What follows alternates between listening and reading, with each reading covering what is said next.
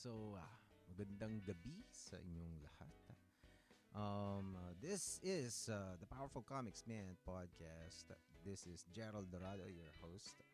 And, uh, okay, so we are now um, streaming live on YouTube and, of course, on Facebook. Okay, so uh, if you are watching, um, if you are new to Pinoy podcasting, please check out the entire episode. This is long form, so uh, I think uh, um, average namang episodes would be more than two hours. Definitely. With my guest right now, it's, uh, alam yun, baka lagpas-lagpas pa kami ng two hours tonight. And, uh, yeah, uh, please uh, like, subscribe, and hit the bell button if you're on YouTube. If you're on Facebook, um, subscribe or like pala, like the page. And also there's may bell thing na rin ng ano eh, ng Facebook ngayon eh. And uh, okay, um check out the audio uh, uploads as well on uh, Spotify and uh, Apple Podcasts and actually uh, other uh, other uh, podcast services as well. Um yeah, Pinoy podcasting is on the rise and uh, don't be a bandwagoner. Uh, later on, hanggat maaga, tingnan nyo na mga Pinoy podcasts, local podcasts, support us. Um, I think we are trying to do uh, something different, something new to offer the Filipino masses. And uh, let's see, let's see. Uh, so, uh, also, the episodes during the lockdown era. Okay, lockdown era ang tawag ko sa ano eh, dito sa lockdown era. okay. So uh, all of my episodes right now are dedicated to our uh, brave frontliners and also the backliners and uh, everybody who is uh, fighting and risking their lives to uh, keep our society moving despite what's happened, despite the restrictions that were um, applied to uh, to every one of us. Uh, hopefully, um, we get back to our our uh, whatever normal lives, the new whatever new normal that will emerge from uh, this. Uh, I would say catastrophe because it's really catastrophic what happened. Okay, and uh, we owe our uh, existence, our society's survival to our frontliners right now. So be uh, be sure to thank them, especially pag tapos na to. Um, sabi ni Lord De Vera, palakpakan daw. Palakpakan daw natin. Kung may hospital lang dito, araw-araw kasi napapalakpakan. Eh. And, uh, yun.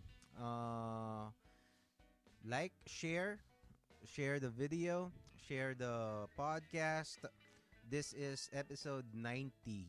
So uh, there's 89 more episodes if you are new, if you just discovered this uh, show. And uh, tell your friends, ipamahagi ang mabuting balita ng Pinoy podcasting at ang makapangyarihang pa, uh, makapangyarihang Comics Man podcast. Okay, so uh, also this uh, show is brought to you by Miucha Lux Cakes. Miucha Lux Cakes, that's at hello.miucha at H-E-L-L-O dot M-I-U-C-C-I-A on Instagram. Uh, we uh, sell uh, cakes, we sell uh, cookies, monster cookies, mga malpit pa, saucer-sized cookies, and uh, some. Uh, we used to sell donuts before before the lockdowns, and I don't know. Watch out for more offerings kung, uh, kung uh, kasi madami kaming nabebenta dati dun sa Mandala Park. So as soon as we get back there, um, but for now, uh, monster cookies and uh, cakes are, I think, uh, I don't know. I think maybe the donuts. You can just ask, okay, if you message us. Um, so, uh, yun. Tonight, my guest is another Um, I am blessed once more by the podcasting gods to be, uh, um, alam mo yun, to be in the presence of another Pinoy Pinoy legend. Um, undoubtedly, basta one of the best vocalists um, that uh, the Philippine music scene, especially the band scene, has ever seen. And uh, yeah, tuloy na natin to. The one and only Scarlett Brown, Myra Ruaro, Powerful Comics Man Podcast.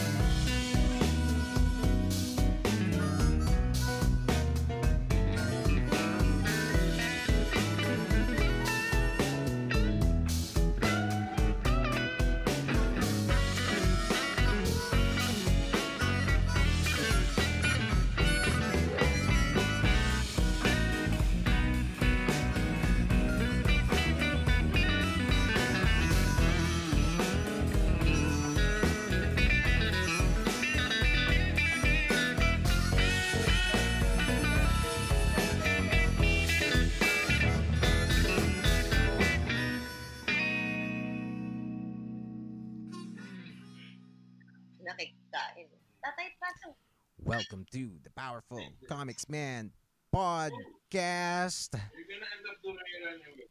Hi Okay. guys. Naririnig na ba nila? Yeah, kita ka na. So, Ay, anong isa nakain na ba mo? ako? Anong kinakain mo? Hotdog. Yeah! okay, so uh, again, we are with uh, Miss Scarlett Brown, the another uh, Pinoy music icon, and we're gonna be talking to her tonight. So, uh, Scarlett, so how are you uh, right now? I'm uh, Uh, how are you uh, holding up in this um, lockdown situation that's happening? I'm doing okay. Uh, quite busy. Um, busy thinking and coordinating and sending relief goods. But uh, generally okay. I just have to deal with ano, with ano lang, with a lot of uh, inquiries, a lot of this and that, you know, like trafficking trafficking stuff. So Mm. oo, and pre- pre- and and and uh, and uh, preparing for our ano nga uh, yun nga fundraiser next week. Uh, it's called Kayakap. It's a fundraiser for musicians, working musicians who are sort of like uh, ano ngayon, uh, a little bit sick and uh, you know, yeah, yung medyo tatagilid na kunwari. Oh. okay, so aside from uh, being a um, a musician, um, leading uh, the groups Putreska back in the 90s, uh, and uh, also uh, Brown Beat All Stars, right? And uh, now the Scarlet Swing Machine.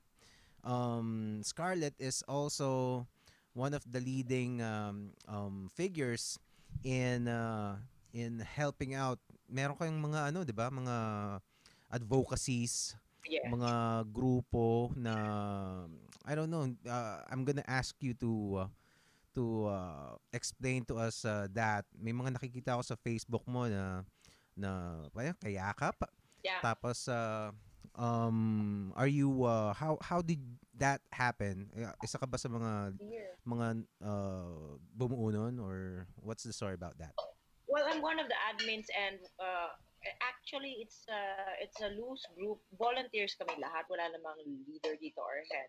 But the our uh, uh, parang pinaka the one who really thought about this to for us to come together.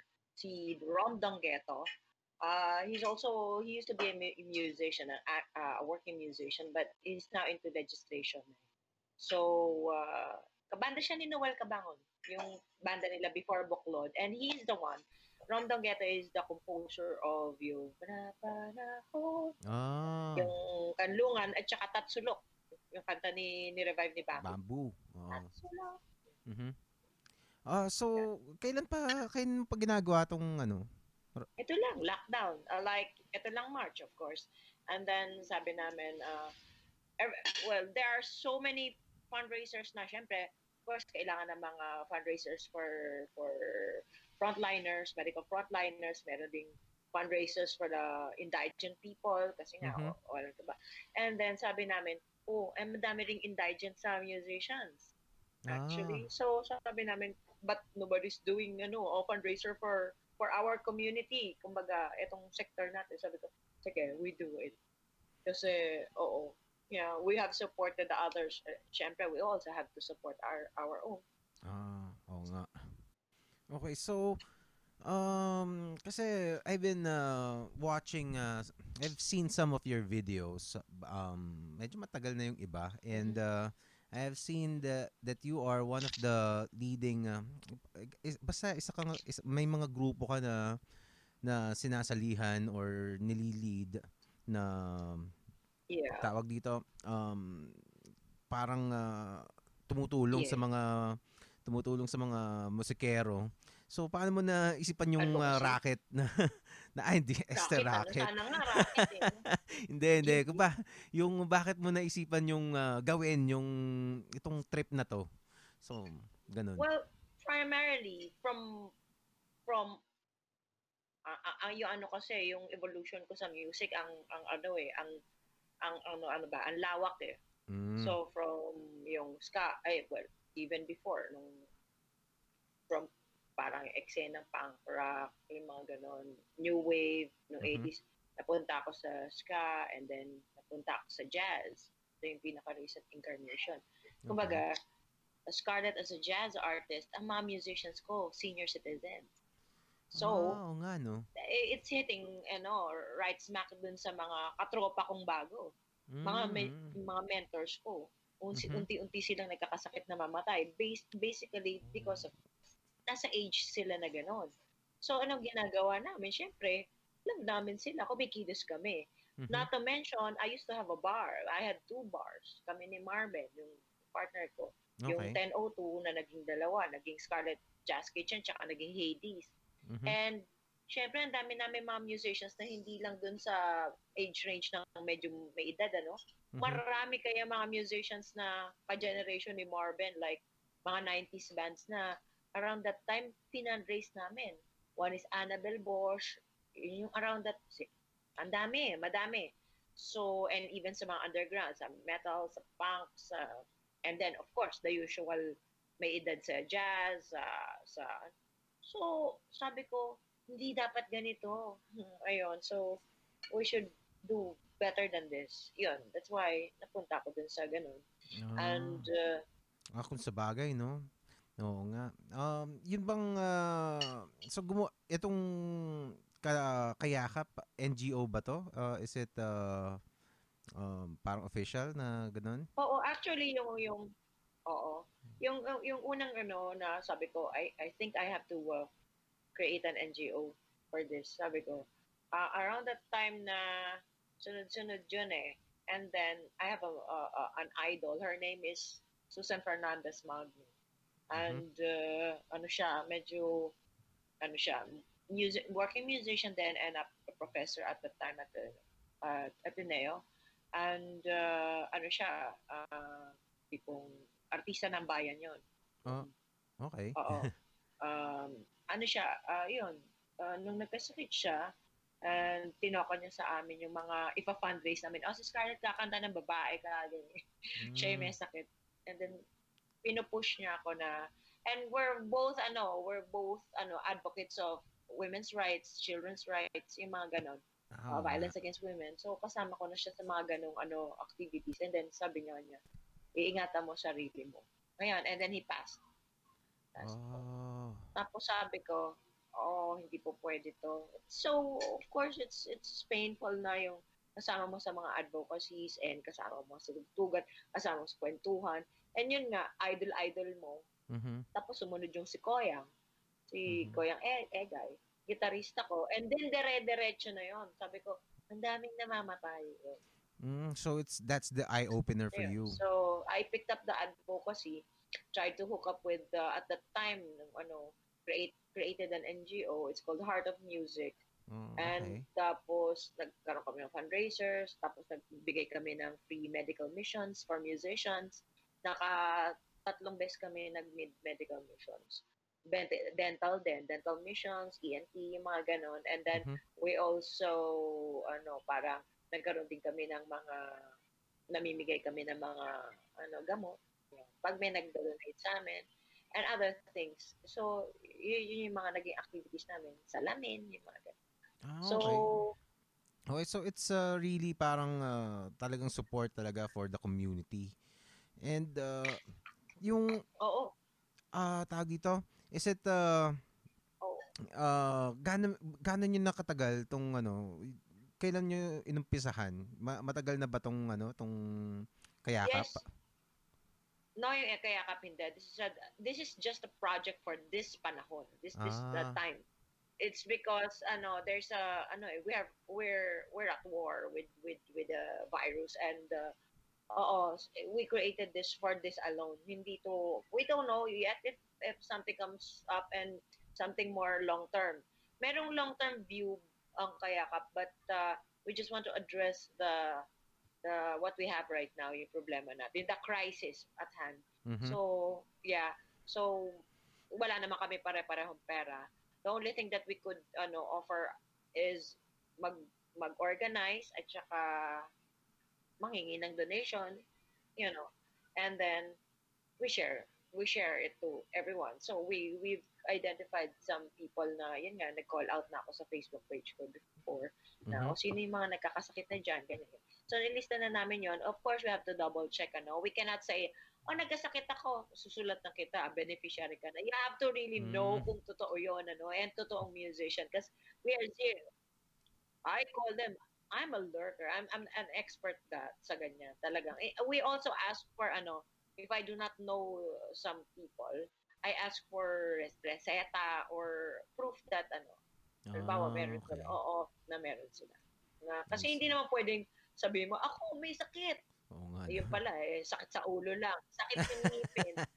Oo, ako bahista ako, may sakit ako. Yun, sakit ng ipin. Tapos bibigyan namin ng, ano, ng assistance. Ang weird naman nun. So, Oo nga. we do our, Eh paano yung ano, paano niyo nalalaman kung ah, ano yun, kahit ah, sinong ah, musikero pwede na lang na ganun? O kumbaga pa, paano kung halimbawa ah, musikero lang pala sa ano sa inuman? hindi iniisip niya lang musician. Oo, syempre, ganun. course, primarily is referral yan eh. And uh, uh, pag nag-refer sa'yo, you check it. You check. Yun lang yun. Ah, maganda dyan, we already have social media to double check that. So, it's easier. Unlike before, talagang you have to have faith dun sa nag-refer sa'yo. Umi, nagdadialysis yan. Talaga, oh. Ah, Yun nga. And plus, yun nga. Uh, proof na ano, of course, na may Yeah. something. so madami bang ano, madami bang ah, madami ba kayong pasyente na kinukupkup diyan? Marami kasi lahat a- at a certain age pag ano senior citizen ka nag nagme-maintenance ka na eh. That's for sure. Mm, And oo then ah meron naman mga bata nagda-dialysis. Ooh. Meron na ganon. I know. Sabi ko nga, hassle. weird. That's the one thing that you you have to take care of your ano you take care of your aside from the liver, yung mga musicians malakas kami naman. And Mhm. the the kidneys. Kasi Mhm. once the kidneys oh god, you Nako. will that's so that's so painful, man. Dialysis. Yeah. No, you don't want that. Yeah. And it's too expensive. Yeah, and actually uh, um I remember yung cousin ko um nag nag na ganun eh and uh, she died. She died uh, from uh, from uh, this uh, uh, um kidney failure. And uh, Oo. basta renal problems ang uh, naging sakit niya. And uh, I, I saw I saw how how she suffered and uh, hindi lang yung ano eh yung sa kanya mismo eh even the entire family Oo. Yeah, yung buong pamilya niya talaga, talaga makita mo halos halos mabaliw-baliw talaga yung yung isang pinsan ko, yung kapatid niya.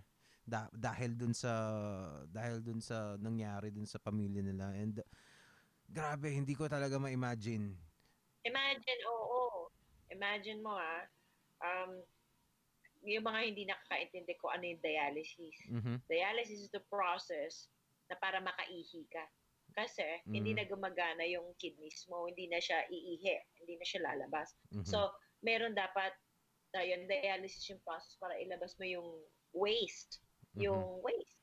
Oo. Oo. Now, pag ano, minsan, if it's too, ano na, too, too, kasi sira na nga yung kidneys mo eh. Wala na, as in, dead.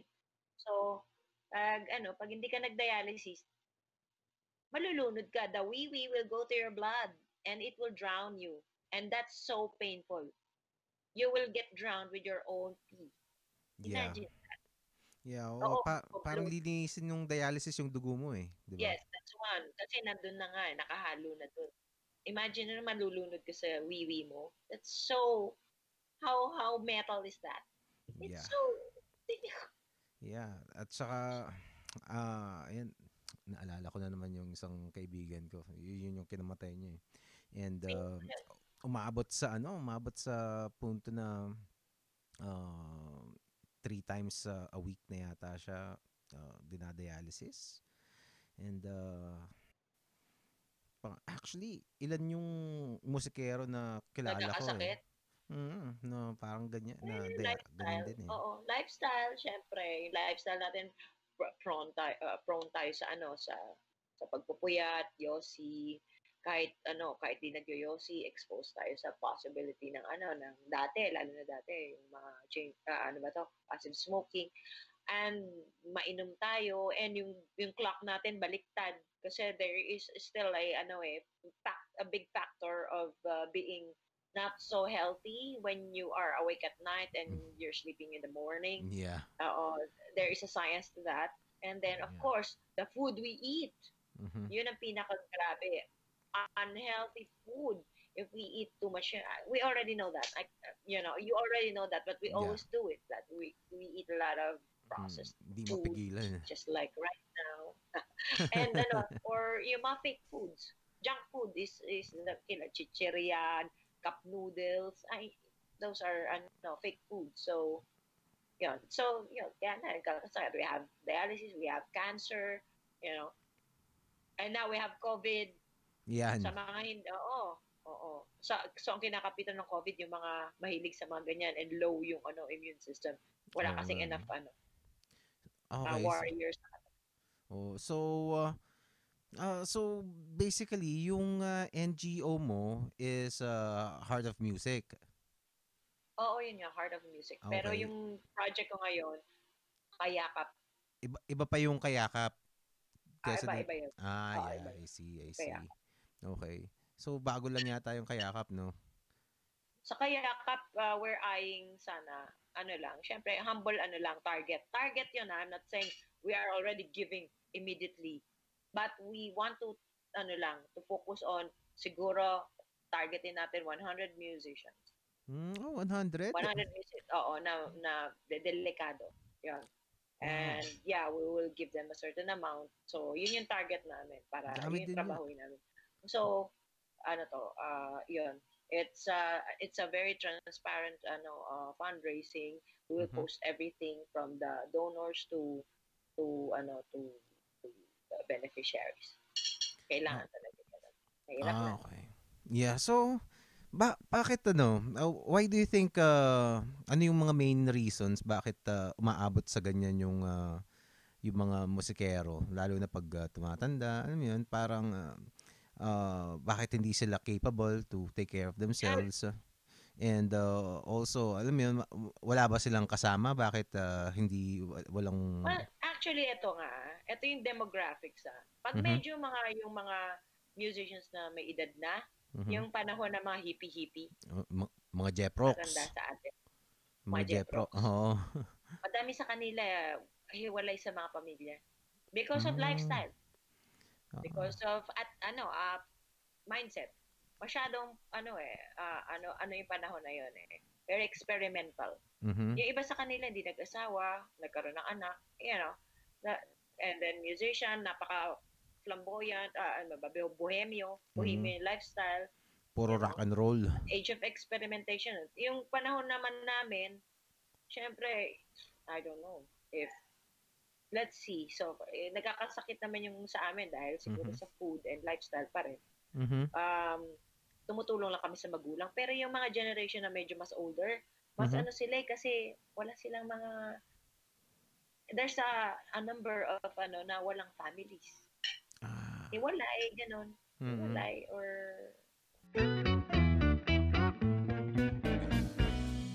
So, um, this is the part when uh, I realized, well, actually, somebody told me from the comments during the live stream. Um, they uh, somebody told me na walang audio yung microphone ko. So, all the while, during the first 30 minutes of the episode, yung uh, boses lang ni Scarlett yung naririnig sa stream. Okay, dun sa live stream. And again, that's, uh, di ba? Oof. Major oof. And uh, it pains me every time uh, something like this happens.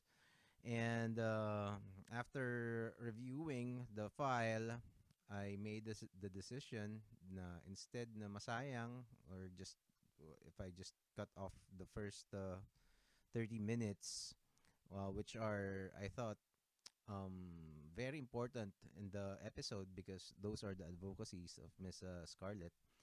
So I can't just uh, throw it away and cut the, cut them off the episode. So uh, I did the next best thing, and that is to use technology to re-add my uh, my voice and the questions on post production. Okay, so uh, yung mga kung medyo off yung mga tanong ko, yung off yung timing and uh, parang nanguhula, that's uh, you know the reason why. That's why. Okay, so um but the, but the, so it is what it is. Okay? Um we go back to the episode right now. Ulitin natin. Hindi narinig yung... Tuloy na lang natin. Kwentuhan na lang natin. Oh, tu- kwentuhan na lang, kwentuhan na lang. Okay, okay. Um, sorry about that. Thanks, thank you Ringo. Masa maasahan talaga tong si Ringo, si Ringo kasi uh, teka, check ulit natin. Yung mga Ayun, meron na, meron na. Alright, alright. Yung kanina nakikita ko yung sa'yo eh. Yes. Oh, sige. All right, all right. So basically, I was asking Scarlett uh, yung about uh, her about her um, NGOs and how uh, para kung bakit niya naisip na o pa- what what pushed her to do what she's doing right now na alam mo yun ma, to look after musicians who are in need na walang very little yung capability to help themselves in terms of medical needs. Yun. All right. So uh, yun. So uh, ano yung ano, ano yung mga ano, ah, sabi mo kanina dialysis, madami bang nagpapa-dialysis na musikero? Um, medyo, medyo. And, uh, uh, actually, hindi na sila may edad. Medyo bata na sila. Talaga? Ano yung- Mm, ano yung pinakabata? Late 30s, early 40s. The, the youngest, well, hindi musician. Kasi, meron din akong advocacy, iba pa advocacy, na hindi ka, ah, ano dito, na kumakanta ako sa mga cancer wards, tsaka sa Mm. dialysis wards. Kanta-kanta lang. Sa mga wards na yun, nakakita na ako na nagda-dialysis na mga 16, 17 year olds. Talaga? Oo, mga na, magulang nila yung nag-aalaga sa kanila. Early 20s. Sa bagay, hindi mo rin that's talaga ano. yung ano, no? Kaya nakakatakot. Eh, kasi nga, yun nga, diet. Mm. Masamang diet or, or siguro nasa it runs in the family na na, na ano sila, weak yung ano kanilang mga kidneys. Oh. Ha. Ayun. And it's uh, how have ha- pag ba nakakakita ka nung ganun na ba- how does it affect you? Pag na pag may mga lumalapit tapos usually malamang kilala mo pa yung pa yung iba na oh shit si ganito parang ganyan na pala nangyari sa How does that Yeah. feel?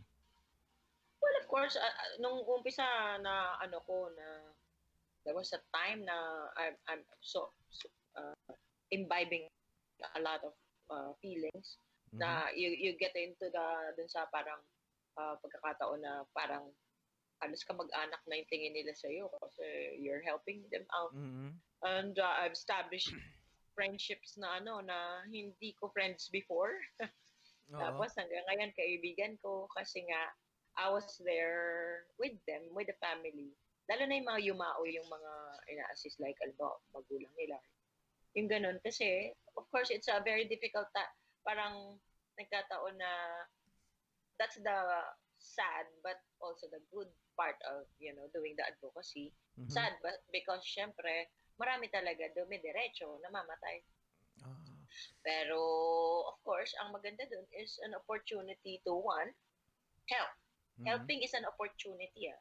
it's Mhm. not the other way around I mean people were saying to me before like aren't you ano parang ano uh, parang parang you're ano parang ah, parang nagiging parang dependent na yung mga iba dahil you you are doing or or sometimes sasabihin sa akin overreaching arm na yan why are you sabi ko nga sa kanila ah, bleep okay lang, pwede mo sabihin yan. Oo, sabi ko, what are you talking about? Parang kasi may mga ibang tao talaga, they cannot ano process na yung uh, random random acts of something like this of charity or Mhm. random acts of being helpful especially sa mga ganito is a good thing. May, may taong ganun ha, madami. Mm. Actually, Madami.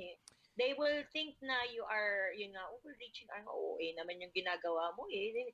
Nagiging ano, you're, you're harboring or you're encouraging na parang ikaw na yung gagawa for them, ganyan. Hindi rin okay. Sabi ko, Ah, Okay, your, ano to your opinion, sabi ko. And I, I would know that for myself kung nahihirapan ako o hindi. I stop when I feel like ano, not not not pursuing it and I'm, I'm I'm I'm telling it kasi either nagiging emotionally attached na ako or ganyan. Eh, Or al- pero- alam mo naman pag inaabuso ka na eh, 'di ba? Oh, of course. 'Di ba? Eh, Hindi Well, well, 'di ba parang if people know me, if people know me, mm, I don't allow that. kaya nga, 'di ba? Masyadong ang ang ang personalities ko is so strong and so blatantly Mm. ano frank Mm. that if if I could sense that you're using me, I could tell that in your face. Kaya nga, 'di ba? Sabi So, ko, Are you sure? Y- yun nga. So that that kind of attitude that I have, it's it's it's it's everybody knows that too. Yung parang small, garapal. garapal. kaya kaya that's kaya it's hard for some people to understand siguro kasi uh, yung mga tao ka- ka- kahit uh, even myself may may nagsabi sa akin actually kaya ako lang na-realize meron nag meron daw talagang mga tao na givers na parang kasi, kasi ako meron akong ano eh parang ah dati wala naman akong pera pero once in a while pag nakita kong wala rin pera yung kasama ko nilibre ko sa Jollibee, 'di ba? Oy, wala kang pera, sige, kahit isang burger. Tapos pa- para sa hindi ko alam para, para sa akin wala lang 'yun eh. Kumbaga parang eto na lang yung pe- 100 o tigisan na lang tayo ng ano, kung anong kasya diyan, hati tayo. Kumbaga parang you just give. Uh, and uh, to some people na yung iba parang sobrang kumbaga parang nananakawan sila pag pag paghihingan mo sila. 'di ba? Parang ganoon, parang iniisahan mo Oo. sila parate. Which is Mm. which is I I, I wouldn't uh, ano naman kung ganoon silang mag mag-isip, I wouldn't judge them to be bad people. Siguro ganoon lang na yung processing ng utak nila. Pero Oo. may mga tao talaga bad. na ano eh, It's well, not bad. that that But- uh, that well, that that uh, that person pointed it to me na parang eh kasi giver ka parang ganoon. So um, oo nga no. So ganun kasi siguro. Mala- obviously, 'di ba? Siguro, siguro. Mm. Oh, yun nga, again, they're missing out the point. The point Mm. is, the point is, uh, if you help a person, it is not to your, uh, ano, it's, it's more of like, uh, Pogi points eh, it's an opportunity for you to grow yourself pa.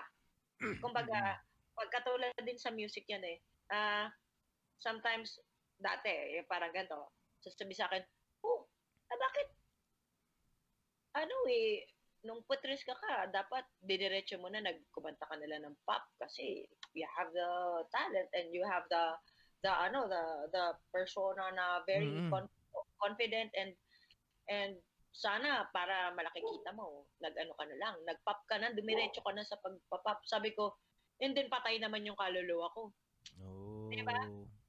so Mhm. Patay ang kaluluwa ko hindi ko trip yun eh Mhm. So, you, you can all also not, ano, not, mm, and people just, what? You don't want to be famous? If that's why, sabi ko, Mm. I want to be famous. I want to have money out of it.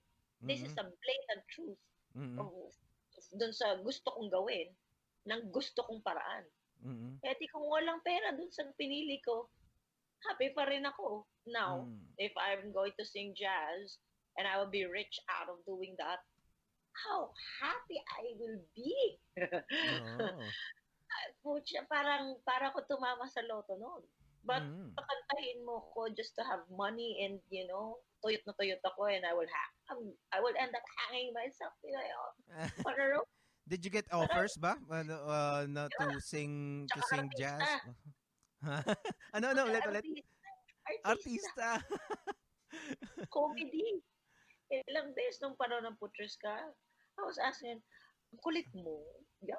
Kasi, yun nga, Oh, ma, ano, ko, ma okay. out there ako. Sabi ko, Mm-mm. natural ka eh. Yung, yung pagiging ano mo, snappy magsalita, yung, Mm-mm. Ah, yung very ano daw ako, yung mukha ko very animated, yung parang, Well, that's those are true oo, naman talaga. tapos Mm. hindi ako mahiyain. Mm. Hindi ako mahiyain kung, kung pinag-project, project, talagang natural ko na lang, sobra pa eh. Pero, yun na nga, ayoko maging artista. Bakit? Na, at I have nothing against artistas. Ano, I have friends who are artistas. Ito yung Mm. totoo. Mm. Nababaduyan ako eh. Oh. okay. Ayoko. Mm. Hindi ko sinasabing bado yung ano eh, choice, yung choice ng ano. Hindi ko trip eh. Oh, yun. Diretsa na lang talaga. Mm. Hindi ko trip yun. Ayoko nung ganong eksena, ayoko nung ganong pamamaraan, Mm. hindi ko trip. Ay, ayoko ng thought. Na naalala ko tuloy nung ano dati kasi 'di ba may mga singing contest. Sorry Sabi- ah, huwag kayong ma-offend pag sinabi ko nababadoyan ako. Honesty is the best policy. Yes, of course. Yung mga ma-offend ano uh, I'm not demeaning natin- anybody. It's me. It's me. Mm. It's my. Kanya-kanyang ano, kanya-kanyang trip Yeah. talaga. Eh, kasi Mm. dati yung naisip ko parang nung ah, sinasabi sa akin ano sa, sumali daw ako ng mga singing contest. Sabi ko, sasali akong singing contest. Eh paano pag nanalo ako? Eh di ano, pa, ano papakantayin nila ako sa ASAP. Hindi ko naman sinasabing ano ako, ah, mananalo talaga ako. Pero naisip ko lang, putya pag nanalo ako. Nakikita ko yung mga, na, yung mga nananalo, ganun ang ginagawa sa kanila. Tapos papasayawin. Sa hindi man ako sumasayaw. Ano gagawin ko dyan? Nga, It's a matter of ano yung what's what what you feel is good for you and Ah, you think that is ano closer to ano to what you call closer to what you like. Yeah. That's the key to happiness naman. eh. Whatever you like and it's not hurting other people and if you could contribute uh, to the betterment of whatever, Mm. why not?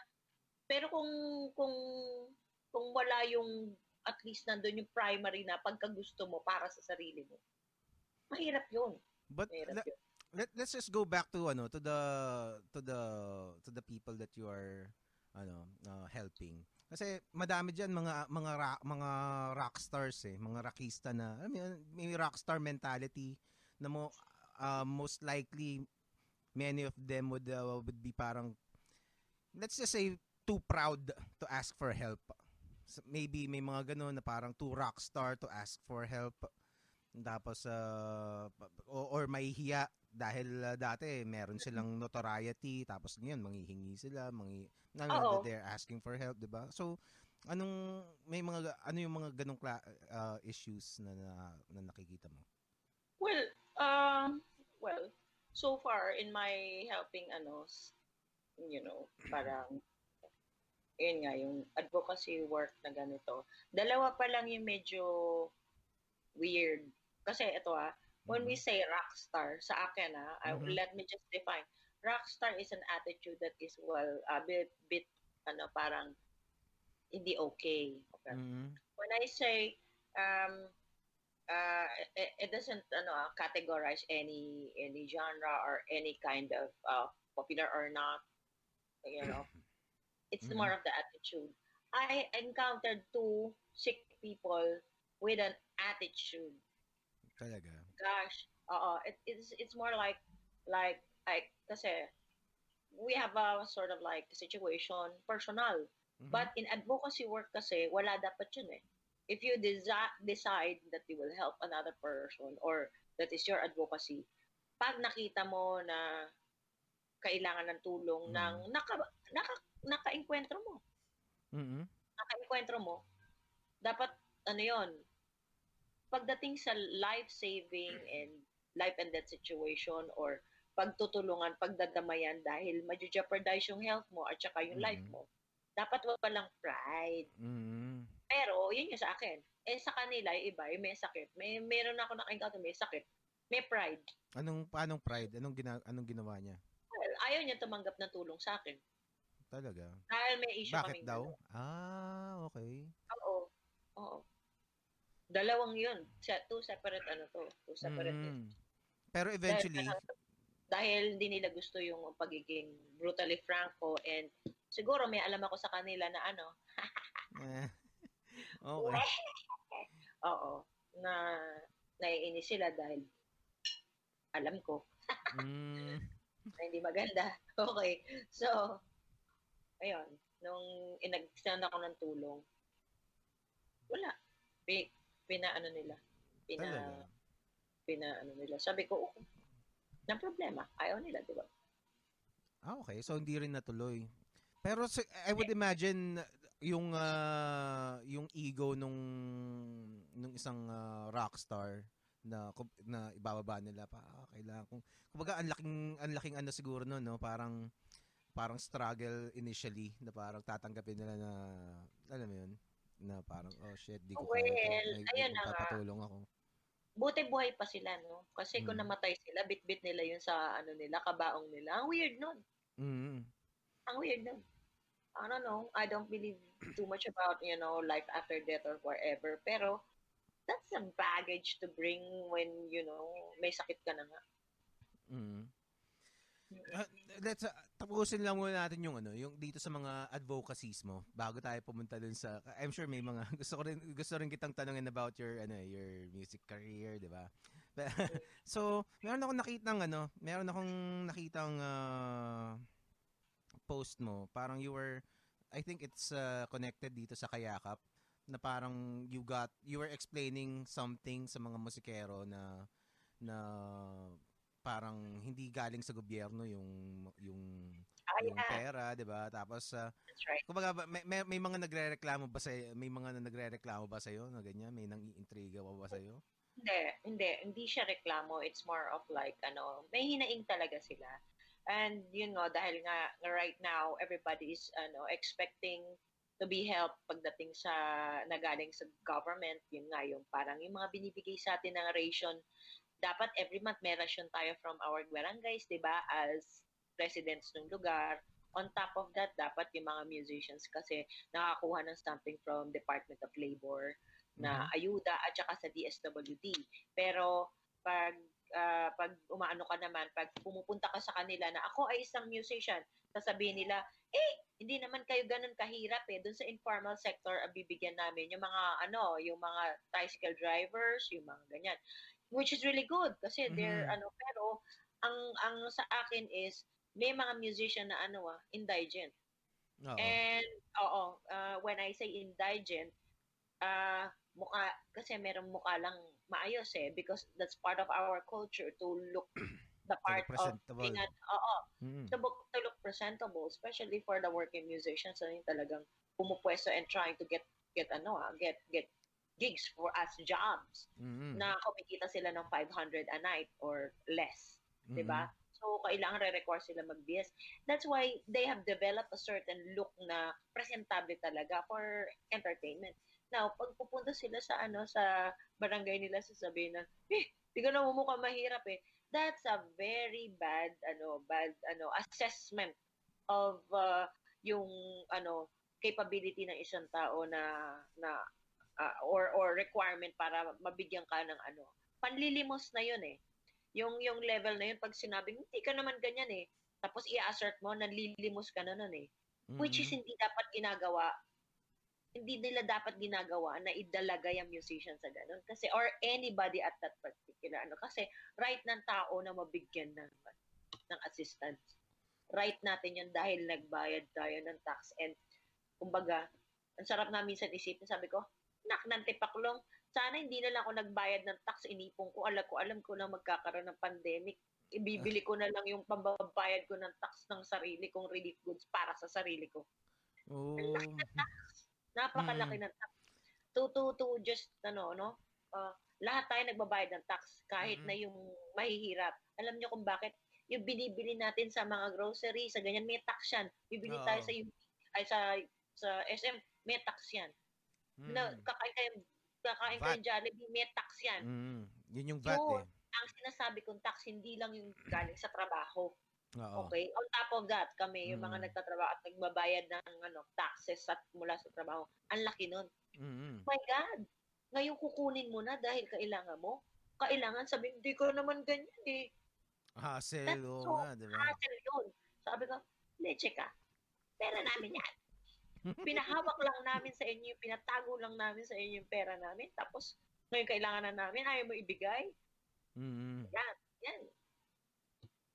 There you So, pero nung ang ah, pagkaintindi ko ah, correct me if I'm wrong, parang yung ah, hinihingi yung parang assistance, I think lumapit kayo kay speaker.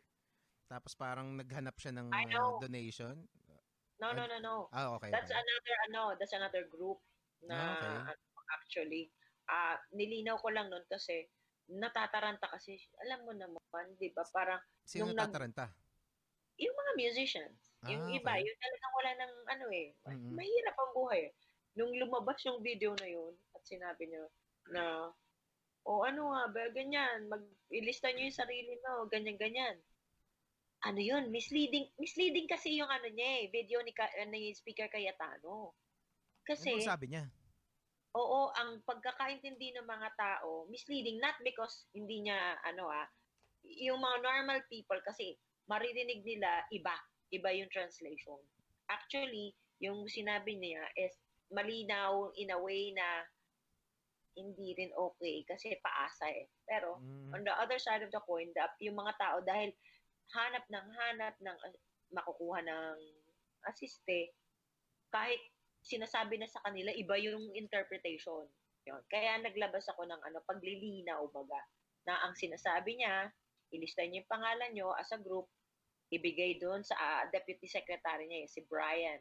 Mm-mm. And then, gagawan niya ng paraan makakuha ng donation. Hindi niya Mm. sinabing may nakahandang donation or Ah, merong okay. parang ano, ayuda na galing sa gobyerno. Sinabi niya tutulong siya kumuha ng donation. That means gagawan niya lang ng paraan. Yun, Okay. nung inintindi, pinaintindi ko doon sa- kasi nagpapanik lahat. Oh, lala, hila tayo doon. Doon merong pera.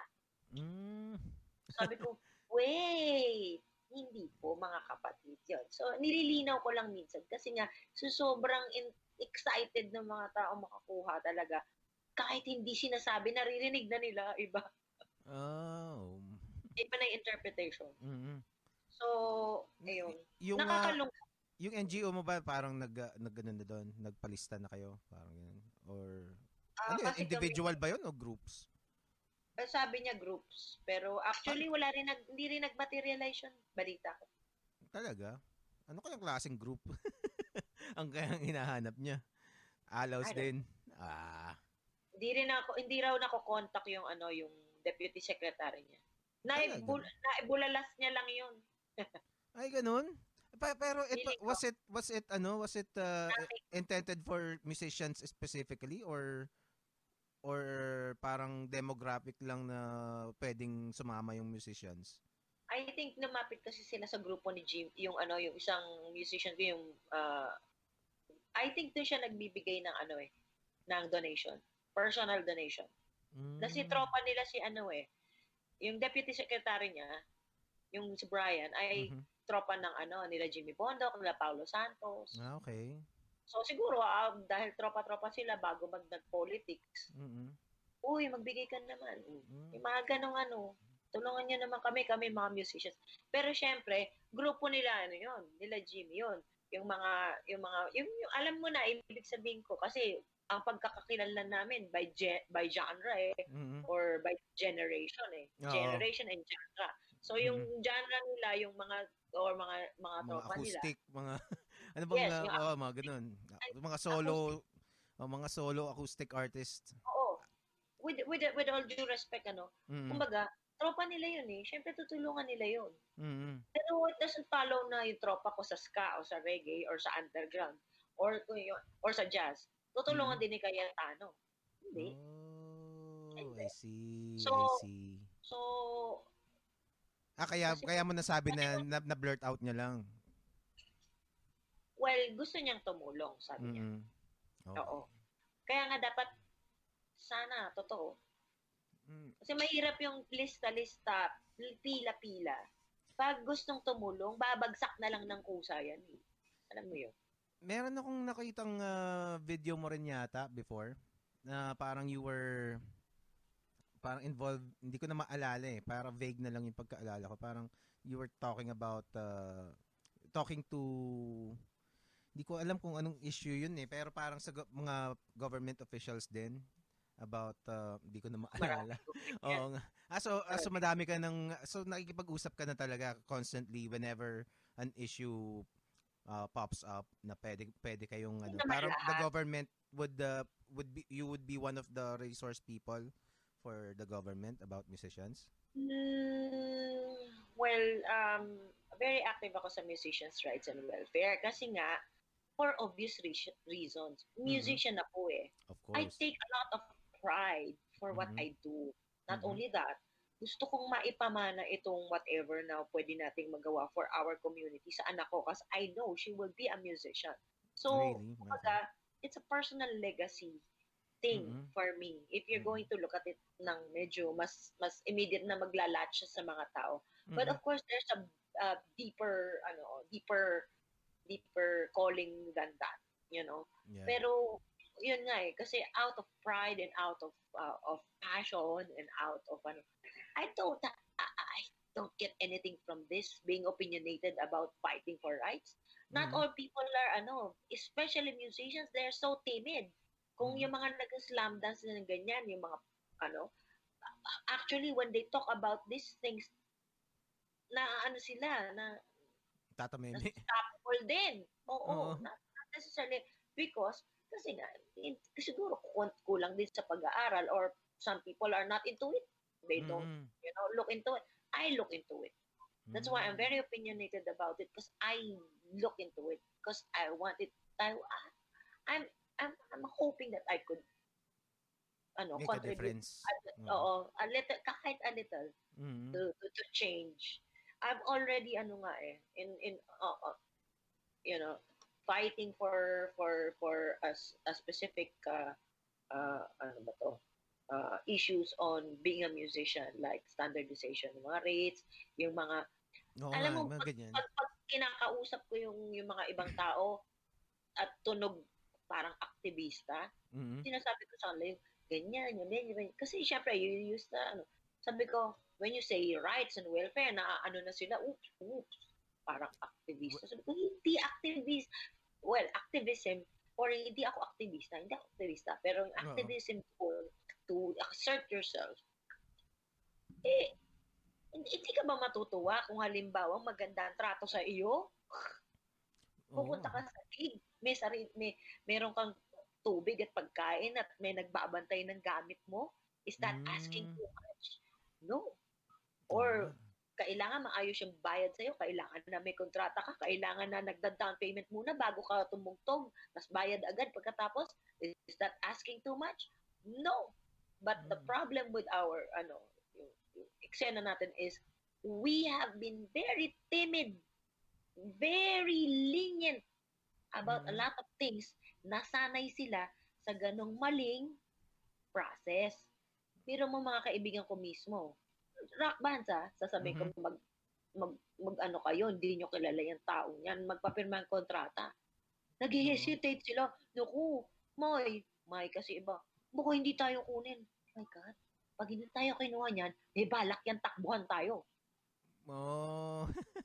At saka di Sabi ano ko, ko. ayoko, ayoko mapunta sa, sa sitwasyon na ay, pupunta tayo ng probinsya, di natin alam kung saan tayo matutulog, ano yung ganyan, yung ganyan, ano yung bayad sa atin, saan tayo, may protection tayo. Hindi po pwede sa akin yun. Hindi na lang ako tutugtog. Hindi din, yun nga. Minsan nagkakaroon ng ano eh, toss between, kailangan, kailangan ko yung pera. Kahit hindi sure to, parang mukhang shady, pang patusin ko na, pagdating doon, may problema alam mo yun? you have to, have to, have to. If they want you, if the people lagi kong sinasabi sa mga iba, pag nagbo-blues sila sa akin, ate kasi, ikaw yun. Si Scarlett ka. Mm. O, ano ibig sabihin? Anong sagot mo pag ganun? mo? Tinatanong ko muna, ano ang ibig sabihin ng si Scarlett ka? Sikat ka eh. Hindi ako sikat. Okay, next. Sabi ko, sikat ka dati. Oh, yan. Tama yan. Okay. Mm, okay. Yan. Hindi ako sikat ngayon. May Sikat pangalan ka. Oh. Oo, sikat ako dati. Mm. Pero, bakit ina-assert ko rin kahit hindi na ako sikat ngayon? Bakit? Dahil gusto kong respetuhin nila ako bilang gag sa ano sa trabaho ko. At Mhm. doon tumatagal ang buhay ng isang musician. Mhm. Kasi makakatagpo ka rin ng mga bookers na may respeto sa musician. Kasi Tama. i-assert mo yon. So, Tama. hindi ko kailangan mag-aksaya ng pagod ko pa sa mga manggogoyo lang. Matutulog na lang ako sa bahay. Okay can- lang sa akin mawalan ng gig kung shady siya at hindi siya mag-a-agree dun sa sa sa protocol na isinet ko para sa akin. Ngayon, kung natatakot kayo noon no, kung hindi na ako magkakagig, wala naman akong pangalan, marami diyang ganyan. Hindi tayo aasenso. Kayo, hindi kaya asenso. Ako, asenso ko. Ginagano ko na. Mm. Kasi piling-pili yung mga client ko at yun yung bumabalik sa target, professional ako. Oo nga. Well, I can totally relate kasi ganyan din yung ah, sa field ko as a creative, an artist. Sa artist naman, artist naman ako. And parang minsan, nag, nung nagsisimula ka, ano eh, ang tawag ko doon, paying your dues. Kumbaga, nagawa ko na dati yan. Parang, ah, okay, na, na, naka- nakapag-drawing na ako ng mga libre. So, para kung kani-kanino, na, tumanggap na ako ng mga barat na projects para ma- maitayo ko yung portfolio ko. Tapos ngayon, I have earned my, uh, kumbaga, my place as a, as a trusted na, na, content, na, hindi, Professional. na, na professional yon And, uh, and right now, parang, at saka para sa akin, parang y- magdadagdag yun sa ano ko eh, sa, sa thought ko na parang, may karapatan na akong mag-demand kasi I paid my dues and uh, gumaling na ako dahil sa mga pinagagawa kong to. I know my craft. Hindi ka mapapahiya pag ako nilagay mo dyan. 'Di ba And uh, and uh, yung mga kliyente na biglang hindi hindi may intindihan yon usually they're not worth eh. Hindi, well, Yes. definitely hindi sila worth. Makakahanap ka, katulad ng sinabi mo, may, ma- may mga kliyente na matino na irerespeto ka. And yun ang hanapin mo, 'di ba? Kaysa kaysa pagtiyagaan mo yung kumbaga parang patience Pausaw. din. Mm. Ang ganda nun kasi, ah, yun nga, yun yung lagi kong ina-assert na huwag kayong matakot yung talagang parang nagkukumahog. Mm. Eto pa, ikaklaro ko lang. Kaya meron akong kontrata na walang bayad ah. Minsan Talaga? nagpapakontrata ako ng walang bayad. Mm. Alam mo kung bakit? One, um, yung dahil magkaibigan tayo, pero ito lang ang hindi, kaya ako nagpapakontrata ng walang TF is Mhm. because pag nag-cancel ka, babayaran mo ko. Kasi wala nang tumayag akong mag-charity eh. Oh. two days from ano, nag-cancel ka, babayaran mo yung oras ko. Dahil nagtabi ako ng oras na walang na ikayo ang uunahin ko. Mm. Kahit walang bayad. Mm. Bababaya pa- para ituloy mo lang. Kumbaga, it, kailangan ituloy mo 'yan. kayong- Oo, oo, kayong- ako sa iyo, oo, pero ituloy mo.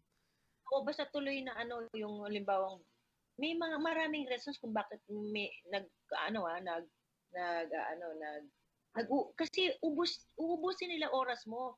Nilalagay mo yung oras na yun sa ganun tapos tatanggalin ka. Bakit? Kasi mayroon speech si mayor eh. Wag na raw ano eh, o yung anak ni mayor na lang yung ano, yung yung magja-judge sa ganyan.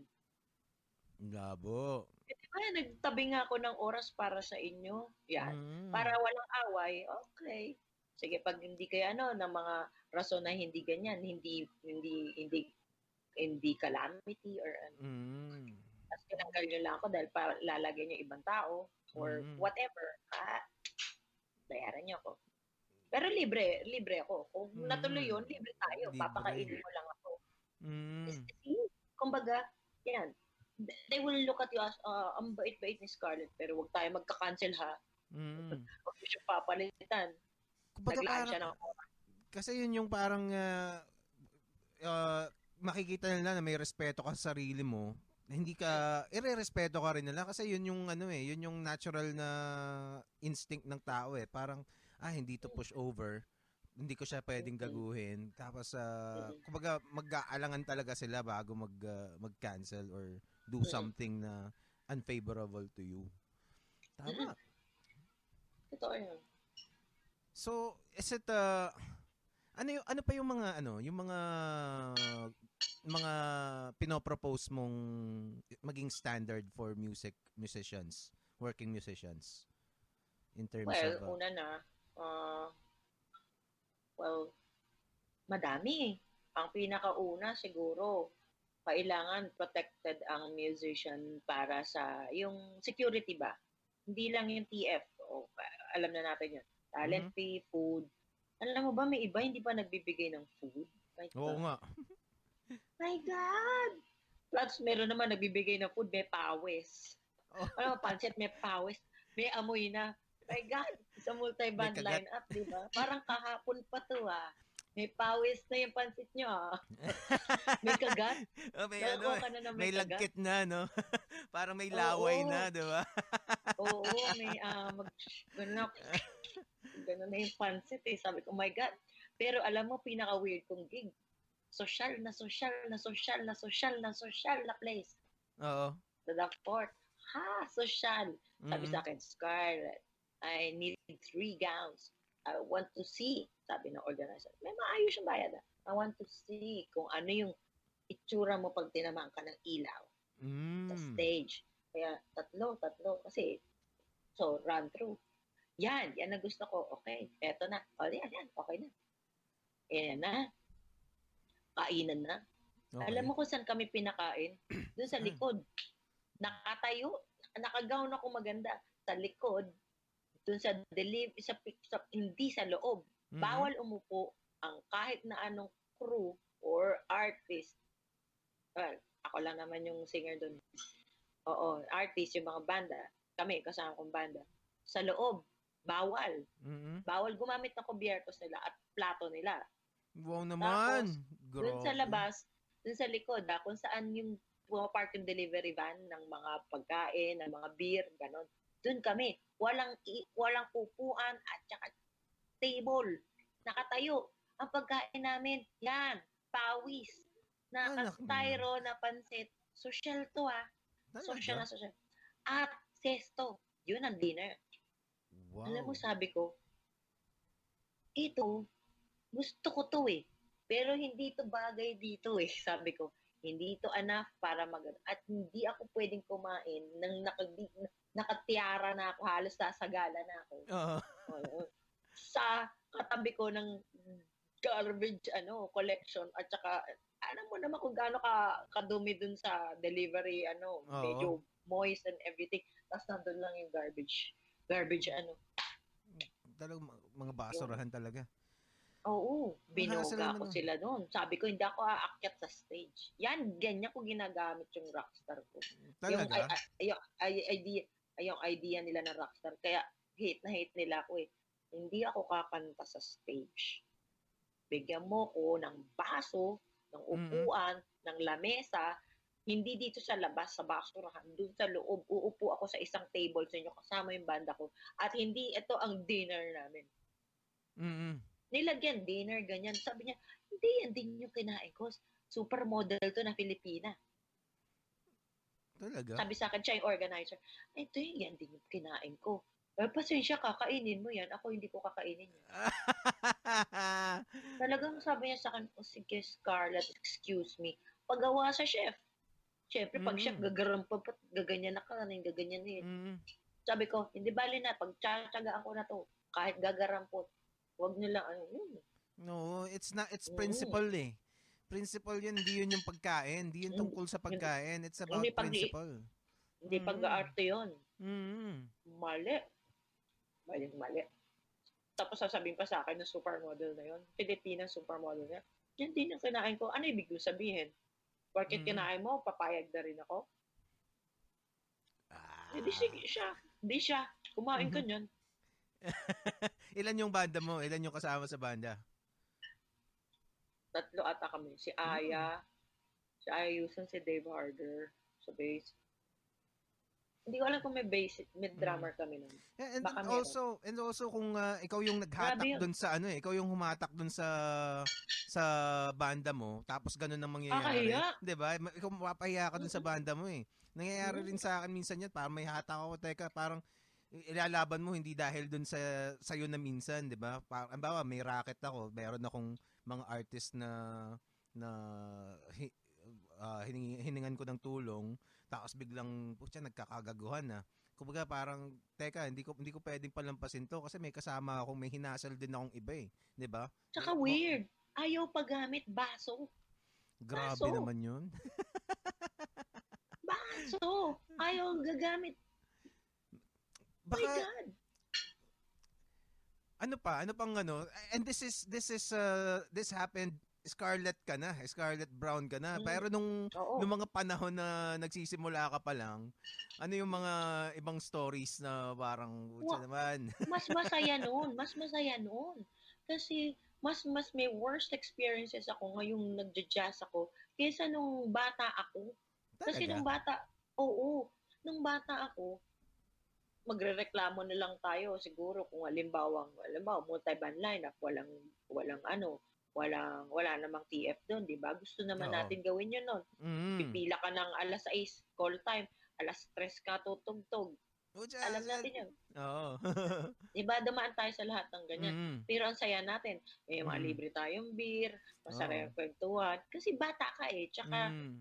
yun yung trip mo nun eh. Mm. Pero napaka-weird ng ano ng ng ng ng ganto na okay iniisip ng iba pag naging jazz nag nagtugtog ka sa jazz lahat ng mga audience mo mayayaman and everything yes totoo ma, ma, there's hint of truth to that and hindi Oo. naman lagi Mm. hindi lagi pero ang isang expectation ko mahilig ka sa gantong music kumbaga walang May sophistication walang- ka dapat.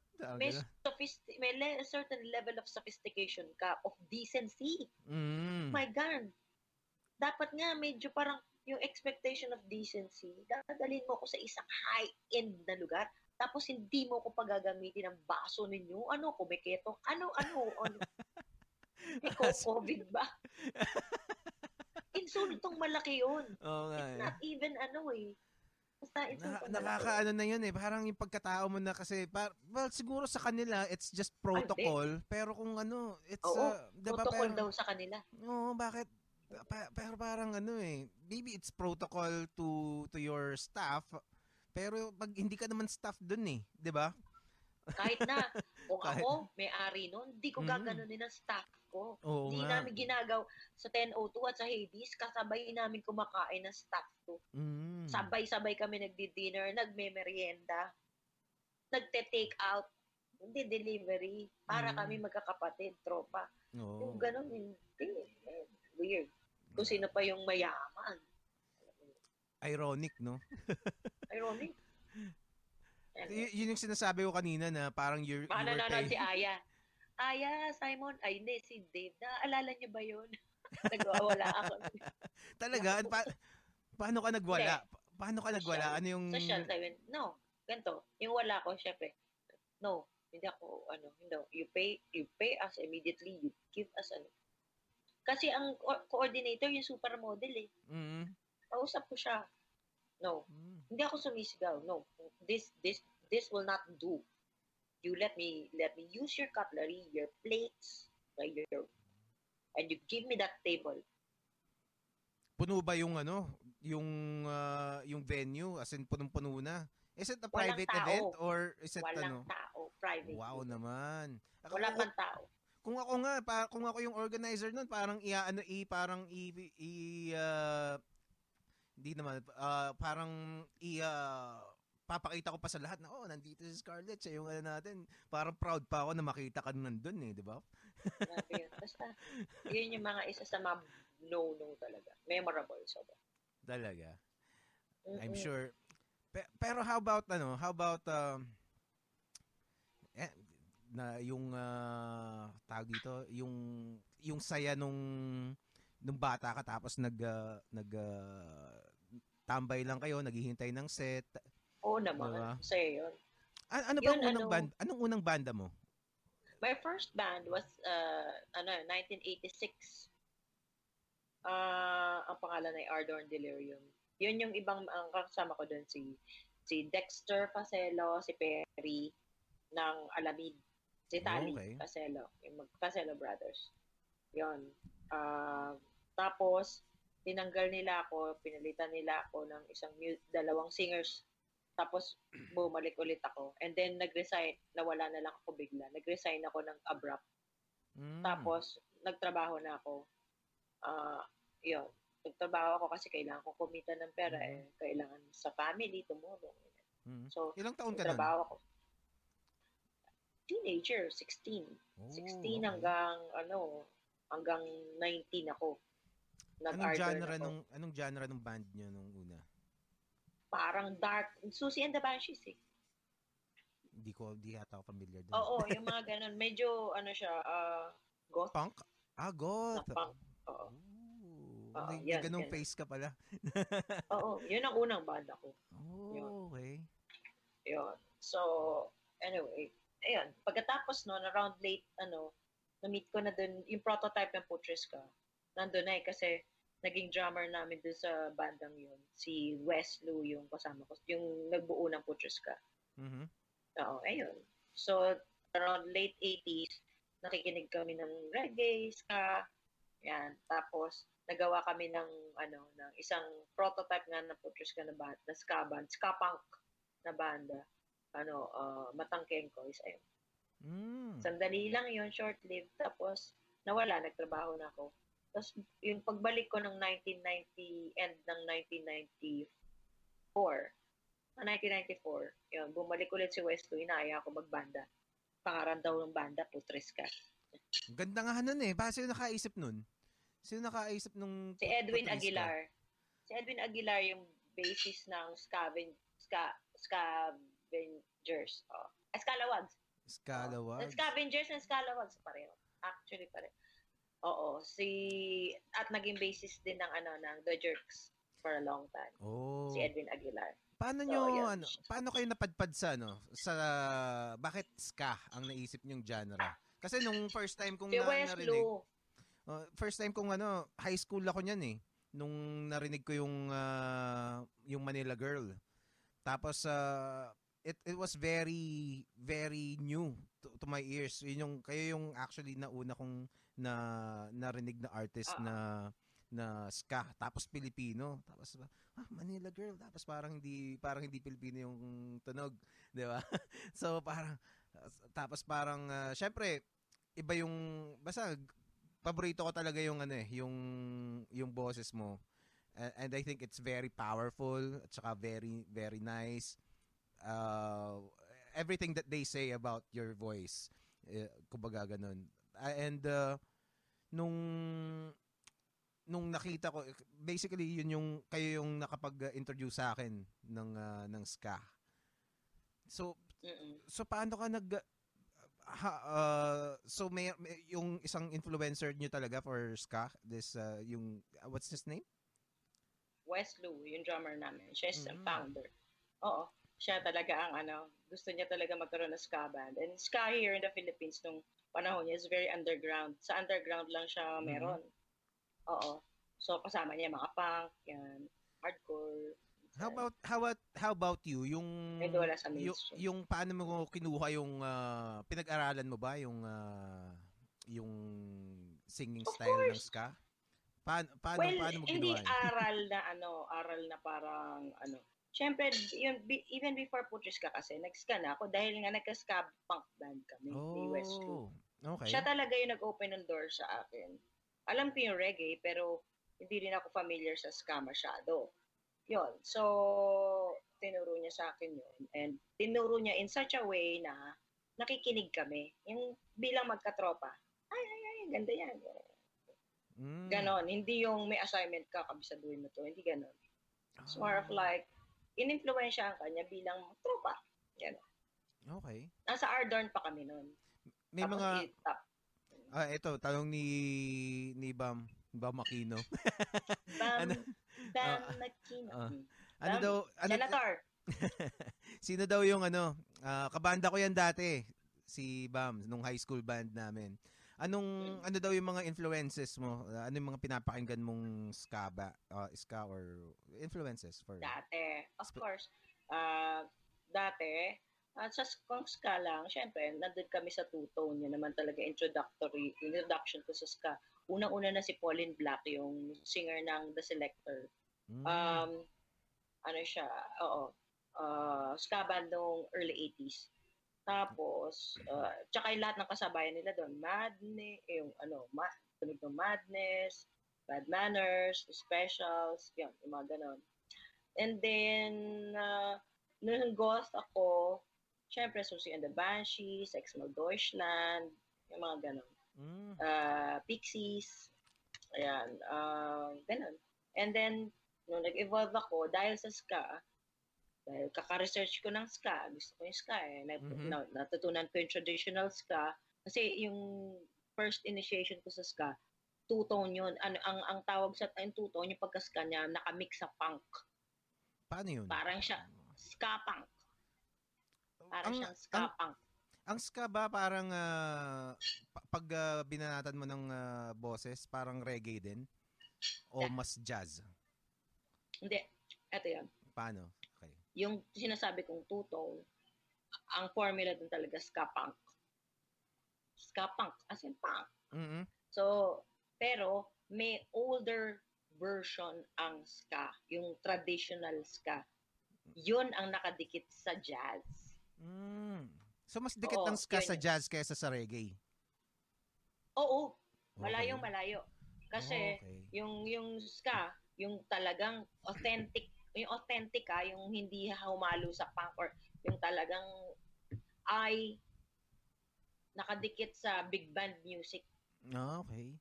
Kaya may Na- mga trombones, mga Oo, ganyan. oo, yan. Tsaka, ang jazz element niya malaki. Kasi, dati, hindi, yung idea ng jazz band na nag instrumental tapos yung vocalist pa, ilang kanta lang, tapos puro ad-lib. Ganun ang ano, ganun ang Mm. unang ska. Doon pa Ganon, nanggaling yung ska? Ma-ad-lib. Ska? Hindi, hindi, Hindi, naman, no? Hindi. okay, Mas okay. matanda yung word na scat. Okay. Ano yun, eh, nung bop era, oo. Oo. improvisation sa bibig, Mm. sa voice. Galing. Scatting. Iba yon sa ska. Oo. Magkaiba yun. Pe- ah, yung isa SKA, yung isa Mm. SCAT. T. Oo, tama. C. Oo, yung scat. Ah, so how how did the the Filipino audience uh received yung ska nung uh, Putri ska in particular? Nung Yung mga kayo, ano, when you were starting. Yung mga, syempre sa mainstream, pinukpok ng ano yan eh, ng, ng, ng Octo Arts eh. Talagang Mhm. sabi niya, this is something unique. Mhm. Ah, kailangang i-push, promote yung Manila Girl. Yun, Mhm. kinagat ng masa. Oo. Kahit, Eng- kahit English yung kanta. Kasi eh. mahirap mag-penetrate yung English. Kasi very danceable ang tunog sa kanila noon. Oo nga. Plus, na-amplify pa ni Gracia ng Eight Bulaga. So, oo yung- nga. so, so it's fresh, it's it's new, it sounds foreign. Oo nga eh.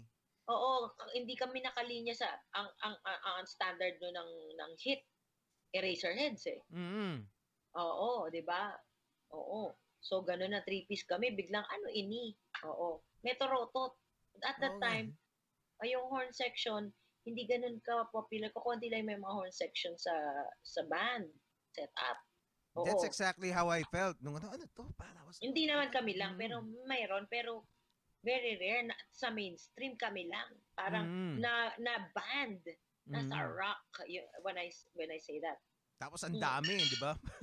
ilan, ilang, Oo, ilang, ilang apat, pyesa kayo apat. nun? Tatlo, apat, ganun kami. Tatlo, Tatlo apat apat. Di ba parang 11 yata? Parang lagpas 10 yata. Hindi, rhythm section. Rhythm section kasi. Ah, okay. Tapos ayun na nga. Ah, yun. Ah, syempre, yung mga rockers, bad trip sa amin. Hindi nila maintindihan. Ano ba yan? Parang fiesta. Talaga? Parang kentoy. Oo. Oo, kasi at Fiesta. that time, usong-uso ang ano, ang ano, sikat na sikat ang ano sa pag sinabi mong rock na mainstream. Mm. Wolfgang, Razorback. Yan. Mga laklak, Oo. mga teeth, di ba? Mga ganun. Oo, teeth, tapos, oh, yun. Kumbaga, sa oo, punk, ganyan. piano, Mm-mm. medyo the youth pa may pagka ano eh, pa, hindi rock, hindi siya rock. Shackle yan, Mm. rock, yung rock na medyo masa, tapos Mm-mm. yung rock na konyo, Oo nga. yung razorback at saka Oo, ano, Wolfgang. kumbaga, ang gara ng mga ano na, demographics nila. Well, So, diversity. yun. Kaya nga biglang, tapos biglang merong uh, putriska na parang ba, ibang bagong, Kami wala. bagong flavor, di ba? Sabi nila, rock ba yan? Di naman rock yan eh. Talaga? sinong, Oo. sinong Kaya nga mga sabi nagsabi na- niyan? Sabihin mo na kung sino nagsabi. Madami. Mga fans. Sabi nga, mga rock yung mukha nyo. Binabato kami. Binabato kami pag rock crowd. Pero pag Oh. underground, yun ang hindi nila maano. Pag underground, pag kasabay na, kung halimbawa mahilig ka sa punk, sa ganyan, puno. Sa Saan? isa, is, ayun nga eh, sa Dread, kami ang may Yun. pinakamalaking crowd. Ang saya kasi naman Putres ka. talaga. Talaga? Putres ka. Sa Dread? Mm-mm. Pinaka-notorious din. Nagkakagulo. Kasi nga, punk. Nag-iislaman pag ano. I, I Oo. would imagine na pag, uh, pag Manila Girl, islaman yan. Hindi lang. Umpisa pa lang. Paakyat pa lang kami. May away na. Talaga. Sige nga, magkwento ka ng ano, ng dread. Kasi ako, yun ang isang ano eh, probinsyano kasi ako eh. Nung panahon ng dread, nasa Laguna ako noon. So, hindi ako nakapunta talaga ever ng, ng Club Dread. So, ano yung mga kwento nyo? Doon talaga yung ano nyo, parang pinakang main na pinaggigigan sa, sa Oo, Dread? kasi, may, Dread and Perix, for obvious reasons, Oo. ang may-ari ng Dread ay Skaban. Si Patrick Reidenbach. Ah, okay. Talaga? May Skaban siya. Bago, bago pa Putres ka. Mm-mm. Mm. Underground.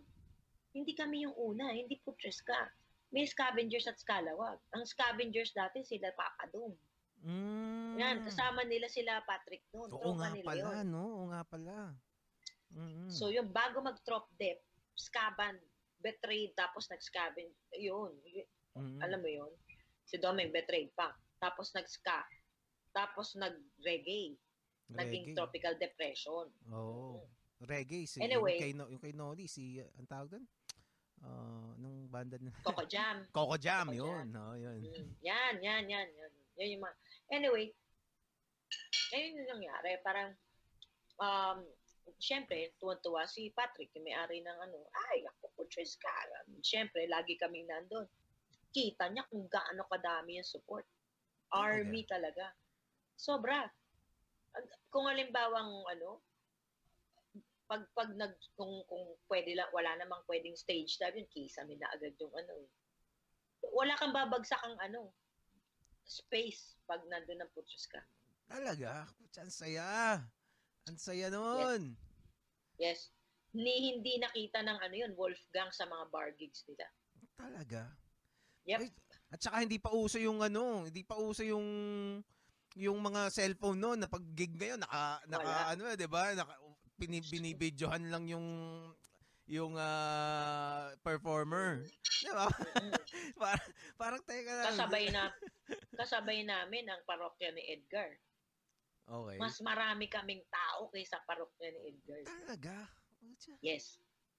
Hindi to yabang, totoo to. Mhm. Kasi Mm. tambay kami dun eh. Lahat ng banda dun sa Tsaka ang ano, ang Wolfgang, kahit sikat sila nun sa sa mainstream, yung pangkalahatan, pagdating Mhm. sa rock, dun sila sa kabilang ano, hindi sila dread, dread people. Dun sila ano sa Makati. Sa ano sila, iba yung ano nila hangout nila. Kami naman hindi kami nagpupunta doon. Rare, Kalye. Akalye.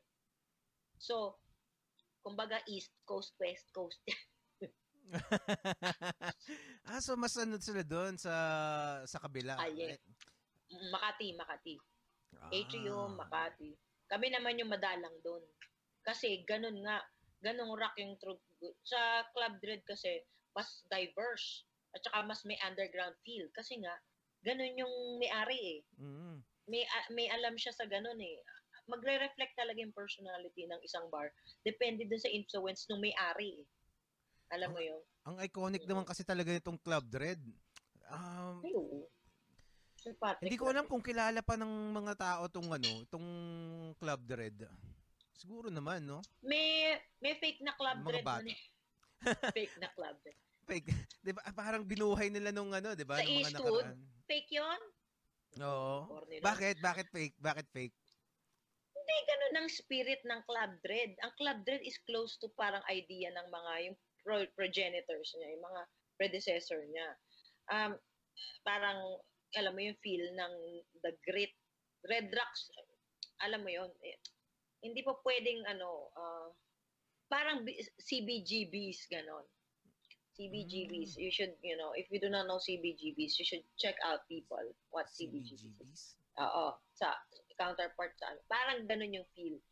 Da, nandun yung ano, yung yung yung pagiging pakrak ng ano, ng, ng idea. Pero diverse yung genre. May may underground feel siya. Oo, may underground feel siya. Kasi sa ibang bar, bar. bar. Oo. Ganun lang 'yon. Tapos nung nagbukas yung ano, yung yung silabong baluyot ng Club Dread Mhm. sa Eastwood. So, tumugtog ako noon. Sabi ko, nagpapatawa ba kayo? Eto ang Club Dread. Hindi ito Club Dread. Talaga? Ah, so may mga pero na, tumugtog Hindi ba si kayo doon? Patrick kasi yon. Hindi na si Patrick yun eh. Binili nila yung parang ano, yung rights dun sa... I see. Ang corny kaya! Sayang, bu buta hindi ako pumunta. Iniisip ko, oh, Club? Corny. Sa lahat ng tumugtog doon at akala nyo nakatugtog to sa Club Dread at hindi kayo nakakutugtog doon sa original. Mhm. Ano lang yon Ah, hindi, hindi. Namesake hindi. lang. Oo, namesake lang. Oh. hindi siya na there was nothing about the real club dread in that club dread thing. Tapos Grabe. naging ano naging Guaylos yun eh. Guaylos oh. Guaylos. Guaylos. Yun, bagay yung Mhm. Guaylos. Sa Guaylos. Oo. Mm. Oo. Okay. Guaylos. Sana Guaylos na lang din na nilagyan ng club dread. Hmm. Amoeba. Naging amoeba pa yun. Ano? Naku, hindi ako hindi Yung ako sa Eastwood. Hindi ako gumigimik ng mga panahon na yan. Nandun lang ako sa ano. Ewan ko kung nasaan, hindi ko na maalala kung nasaan ako nung panahon eh. Pero yung ano, pero yung nag uh, nag-disband ba yung uh, Putriska talaga or did you leave? Ah, um, ano, ah, yung Putriska, nag, ano, nag, they said, ano na, they, nag, hindi disband. Nag, they took a bow, parang hiatus, ah, siguro mga 2002, 3, Mhm. ganon. Hindi ko Mm. alam kasi wala na ako noon. Umalis ako Mm, sa okay. Putriska ng 1998. 98. Ta- Tapos you uh, nakita ko pa yung ano eh, parang in-announce mo sa sa NU Rock Awards yung bagong banda mo, 'di ba? If I Oo, remember ano yun? right. Oh, the Brown Beat All Stars. Brown, oo. oh. Mm-mm. Kasi ang NU ay napaka, ano rin, napaka-supportive sa Putriska yan. Hanggang Brown Beat. Talaga. Kamag-anak ko yan kasi nung test broadcast pa lang ang, ang ano, ang ang ang ang, ang una kong banda yung Ardern Delirium. Nung nagte-test broadcast ng ano, ang ang NU 107, Mhm. isa kami sa mga pinatutugtog nila. Original namin. Oo, Black China. Wow. Oo, na song namin, kumbaga test broadcast, yung mga hindi na merong recording, mag-submit kayo. Di nag-submit kami dalawang kanta, Shades and Shadows, tsaka ano, Black China.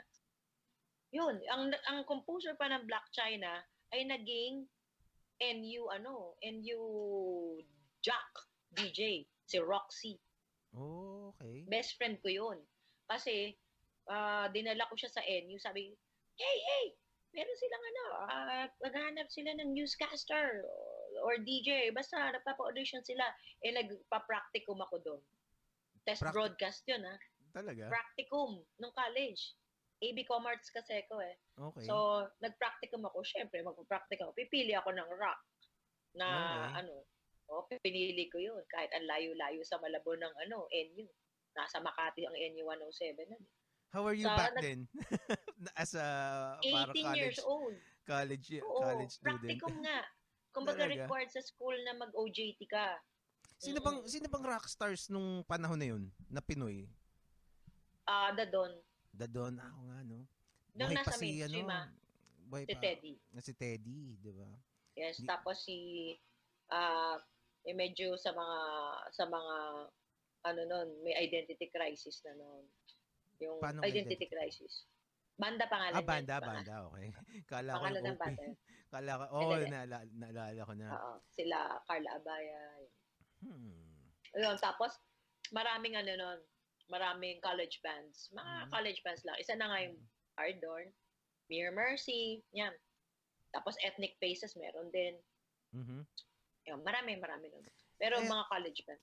Since uh, nandun ka sa beginning ng ano ng NU 107, siguro how would you how would you uh, tell the the history of Pinoy rock from there? Well, kasi Anong magaling. nangyari? Okay. Ang NU parang di uh, NU succeeded a an, uh, sort of like an indie indie very very ano lang uh, uh, parang uh, ano ba to radio radio station na short-lived pero ang hirap makuha sa bandwidth kasi illegal. Oh. It's Talaga? called XB. Oo, Anong XB? DWXB. Ah, Yan yung ano. XB, Ah, puro new pala. wave yun. Oo. Parang laging, pa, palang laging test broadcast lang dun eh. Wala Actually- na basta nagpapatugtog. Actually, Tapos nas- kailangan mo-. Ay, sorry. Ay, mo- alambre. Alambre. Mm. Alambre chicken wire. Lalagay mo yun sa mga component. Component uso nun. Oo nga. Component. para la- lalabas mo sa bintana mo. Para makuha ng ano, ah, ng signal. Para makuha mo yung XB. Kaya pala no, kaya pala nung nung ah, high school ako, tawag dito, ah, hirap na hirap din akong makuha yung signal noon. Kaya may kaya hindi ako masyadong nakakapakinig sa NU eh. Gusto kong makinig ng NU. Kaso biglang ang hirap hanapin ng signal lalo na pag nasa probinsya ka siguro. At least dun sa lugar namin. Kasi Channel Hindi, kasi 7 yan, ba- di bago, makuha. oo. Ah, okay. Oo. But then, then pagkatap nang namatay yung XB, umusbong yung NU. Mm. NU 107. Nag-pilot, ano sila, test broadcast sila. Tapos nandun na ako nun. Nag-test broadcast sila. Nag-DJ Tapos ka ang ba doon? gara pa nun. Hindi. Si Manong Chris, yung station manager, sabi niya sa akin, parang ang ganda ng boses mo. Sabi ko, ha? Sige, mag-audition ka kasi naghahanap kami ng newscasters. Eh ako naman tinext yung best friend ko na ang galing mag-English. Yun Ah. nga, si Cathy Ilagan. Okay. Sabi ko, Kat, punta ka dito, dali. Basta sumakay ka na din yan, ganyan. Kita na tayo dito kasi nag-ano ko nga, nagpa-OJT ako doon. Hindi siya sumama sa akin. Anyway, pagdating niya doon, nag-audition kami pareho. E di syempre, palpak ako, no? Yung ganda pala ng boses ko, hindi pang DJ, pang kanta. Ah, Si Cathy, pasok! Pasok! Isa sa mga payo, ano yun, pioneer DJs, pioneering ano. si Cathy na DJ doon. Oo, pero nandun na si Francis Brew, si Mhm. Jerry Driss, si Di Laureano, si Tom Lapton, nandun na, nandun na sila. Tapos ang kasabay ni Cathy, Cathy noon, na pumasok na parang ilang months lang bago pa. Si ano, si Myrene, Academia, Ah, ng Sandwich. ah yeah, oo. Mm. Myrene, kasabay niya si ano, Grabe kami yung ano. magkakasama. Ang mga kakatambay ko pa doon, habang tambay eh, kasi OJT, ang nagagawin ko, papalipas ng oras, kasi kailangan. Nandun kami sa booth, kaibigan nila ako. Tapos ang kasabay kong nakatambay sa ilalim ng booth, Mm. si Joey Mead. Talaga? Mm kasi high school si Joey Mead noon, tsaka si Annabel Bosch. Nandun kami sa ilalim ng DJ booth. Kung ano-ano, kwentuhan, tsaka bara-bara. Basta, naglalaro kami noon. Mm. Oo. Tapos, girlfriend siya ni Tom Lapton nun. High Okay. school na Joey Mead. Talaga? Yeah. Mm. Anong ano, anong anong mga anong mga klasing tambay ang ginagawa? Kasi itong uh, NU, di ko alam kung kung, kung anong idea ng mga bagong generation ng mga seniors dito sa NU eh. Hindi nila malamang hindi, nila- Hindi na nila nila alam. hindi nila na masyadong ah, siguro naririnig nila ay ano yan iconic yan pero hindi nila alam talaga kung ano yung idea kung bakit, 'di ba? Oo, Kasi ba- hindi walang- nila alam. Walang counterpart ngayon 'yan eh, 'di ba? Wala nga. Hindi Wala. mo hindi mo kasi pwedeng sabihin Spotify kasi yung Spotify is uh, masyadong malawak yung niche, 'di ba? Etong NU, it is very unique na parang hindi ko alam kung magkakaroon pa ng something na pwede mong ikumpara given Well, sa technology ngayon. I think hindi na kasi masyado ng techie lahat ng bagay ngayon. Very individualistic ng music at taka, tsaka yung platforms available. Kahit sino nga pwede maging DJ na sa bahay nila eh. Oo, katulad Diba? ko. Hindi, I mean talaga Ah. nag-spin yung yung yung playlist niya, yung preferred Mhm. niya. yeah. Oo, regardless kung may genre o katulad nyo, any rock, rock lang. Mhm. Ako, I could be a DJ anytime kung gusto ko rin lang. Mhm. Magpe-play ako ng jazz to underground. Pwede yun eh. Mhm. Kumbaga, wala na kasing ano, go-to na dat- dati wala tayong means. Kaya meron tayong radio station.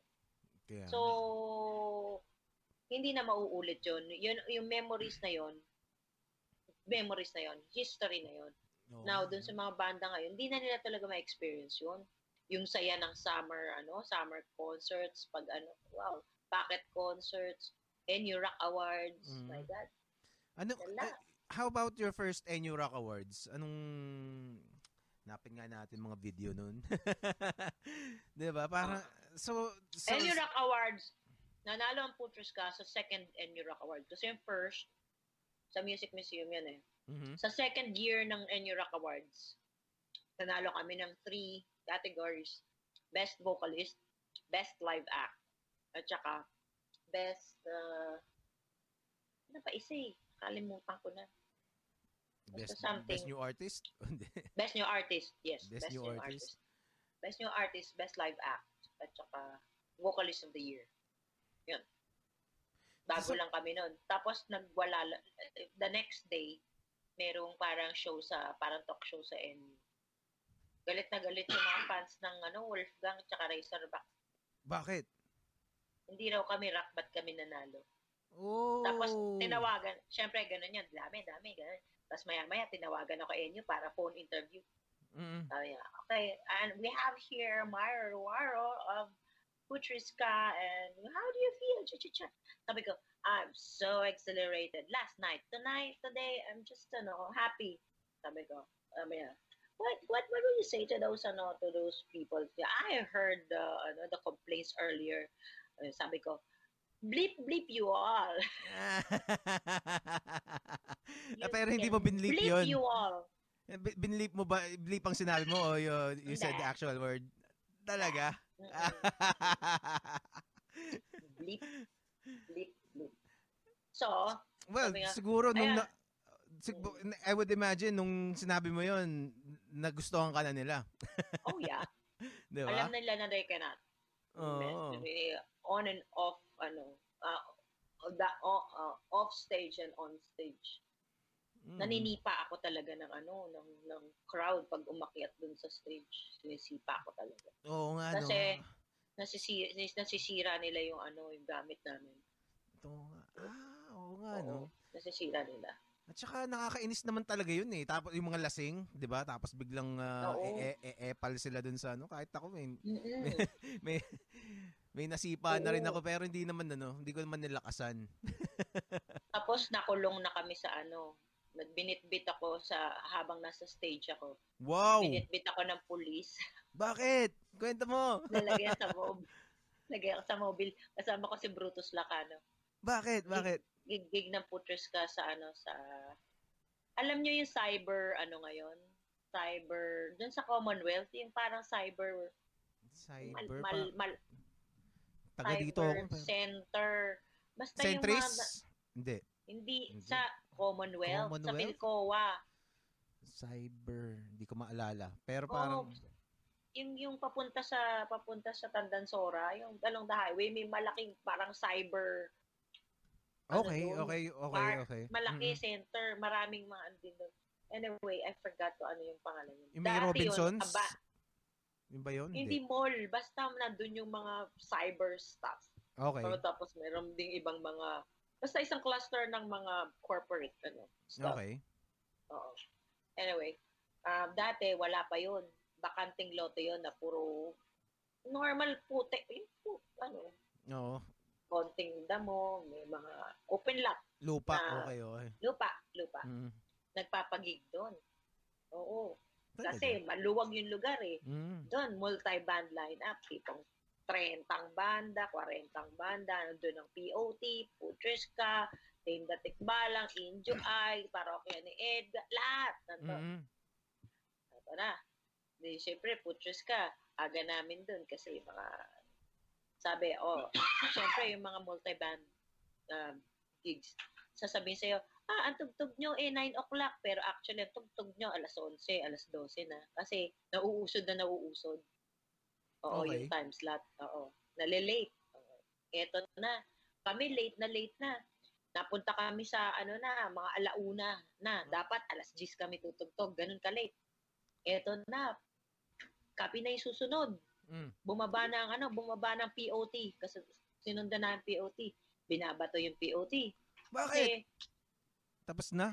Nabitin. hindi yung bato-bato noon, magaling nga si Carl eh. Kasi si Carl sabi niya, "Shh, huwag niyong babatuin mga kabanda ko, masira yung gamit. Ako na lang batuin niyo. Tapos pinokpok niya yung sarili niya ng ano, na, Talaga? ng walang laman na ano, na, na mineral water. Oo. Walang laman. Kasi binato sila talaga. Ta, bakit sila ba na to? Uso yun eh. eh Ganun? ganun yung trip nun eh. Babatuhin ka. Minsan may lamang wiwi yung ano. Talaga, hindi So- hindi dahil sa nagalit sila. Parang trip lang nila na ganun Trip lang talaga. nila yung- yun. Mapang-asar hassle. sila. Hassle na Carl, trip yun. pinokpok niya yung sarili niya. Ito oh, ako na lang batuhin niya. Tak, tak, tak. Natawa yung mga tao kasi nakakatawa naman talagang bait ni Carl eh. Oo. So tumigil yung pambabato sa kanila. Nakatugtog sila. Tapos tapos na. Kami na. Ah, Oo. ka, stand back. Eh, love namin ng POT nun, kaya nanonood kami sa gilid niya. Galing talaga. Tapos punta kami sa likod. Ako, gagamit na eh. Sta- Naka-standby na kami doon. Pagbaba ng ano, umakyat kami. Siyempre, nagligpit mo na POT. Doon sa, eh, malaki yung stage. Sa kabilang stage, umaakyat Wolfgang. Yung sila nagkasabay. Tapos kami, sabi namin, siyempre, pag akyat, dalawa, ganon, sabi Okay. ang ibig sabihin, anong ginagawa nyo? Mm. Ay kami talaga, nakalagay kami dun sa lineup. Welcome na naman. Welcome na naman ng ano. Kami nung ano, ano, nung, oo, ka, ano namin yung Wolfgang noon. Noon. oo, lagi na lang. Hindi ko alam Sabi, yun ah. sabi- hindi namin sila kaaway. Kaya Oo. lang lang si Chempo. Oo. Oo. Alam nila Patrick to, kahit na rin nakikinig sila, alam nila to. Oo. Pag akit ang oo, ano, bakit? Ah, bakit? Kami na. Oo. Tapos yung mga managers namin, syempre, yun doon. O, Diyo, kinakausap ako ng manager namin, May, kailangan daw Wolfgang daw muna. Sino may sabi? Sabi niya, kasi may gig pa raw silang isa. Problema nila yon Kararating nila galing sa gate sa likod, sa backstage, aakyat Mm. na stage. Kat tayo, anong oras tayo? Alas 6? Yan. Alas 6. An- Andito na tayo kahapon pa. Okay. Kahapon pa tayo, okay ah. Ta- tapos yun ang talagang kami yung susunod. Mm-mm. Oo, hindi sila tumambay sa likod ah. Hindi sila nakipagpusoy dos, nakipag-inom. Kami sa sobrang tagal, tatlong beses na kami uminom, nawala yung amat sa amin, uminom ulit. Nawala, sa sobrang haba ng gabi. Oo. Okay. Hassle nga naman kami yun. katagal nun. Di Oo. syempre, girian sa stage. Eh, ma- eh sikat ang Wolfgang. Oo. Mas malaki yung ano nila, buong rock doon kami. Punk lang eh. Oo. lahat ng edi syempre girian din dahil lahat ng pang nagsilapit na sa harap kasi kami na eh. Tapos yung ibang mga Wolfgangers na fans nasa likod. Ang ginawa nila kasi hindi sila makano dahil nag-shift yung mga fans may nang bato, nagbatuhan na naman. Pa, pa, pa. Kung ano na lum- lumanding sa stage. Eh sa akin, maigsi buhok ko ha. Oo. Lumipad sa, sa bangs ko yung isang ano, bato. Boom! Dito. Okay. Oo. E di syempre, sobrang bad trip ko, pinulot ko yung bato. Alam mo kung ganyan kalaki yung bato. Oo. Natapyas ng hollow block. Okay. Hindi siya bato. Tap, Mm-mm. Basag na hollow block. Okay. Binatok ulit sa crowd. Pang! Ngayon, may tinamaan ako. Basag yung- basag yung ulo. Pucha, Tapos, na- hin- hindi ako binitbit dahil doon. Binitbit ako kasi minumura ko yung crowd. Talaga? Nakamay ka. Siyempre. Oo. Yung mga rockstar, eh, syempre, galit na ako nun. Eh. Oo. Yung rockstar dyan, na hindi man lang nagpapasintabi yung, yung ina-idolize nyo, ha? Sabi niyo, Woo! Hindi syempre, action ng mga. Tapos po siya bigla akong pinasasa na gano'n. Binitbit ako patalikod. Bin- si, Late Mga- eh. mga pulis talaga. Polish.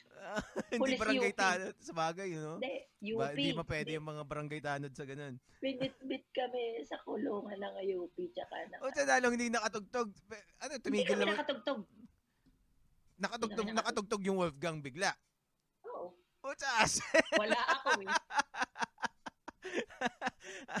ano, anong ano, napag-usapan nyo na ba, nyo na ba yan with, uh, with uh, Wolfgang, uh, mga members nila Oo ever naman, since? alam nila.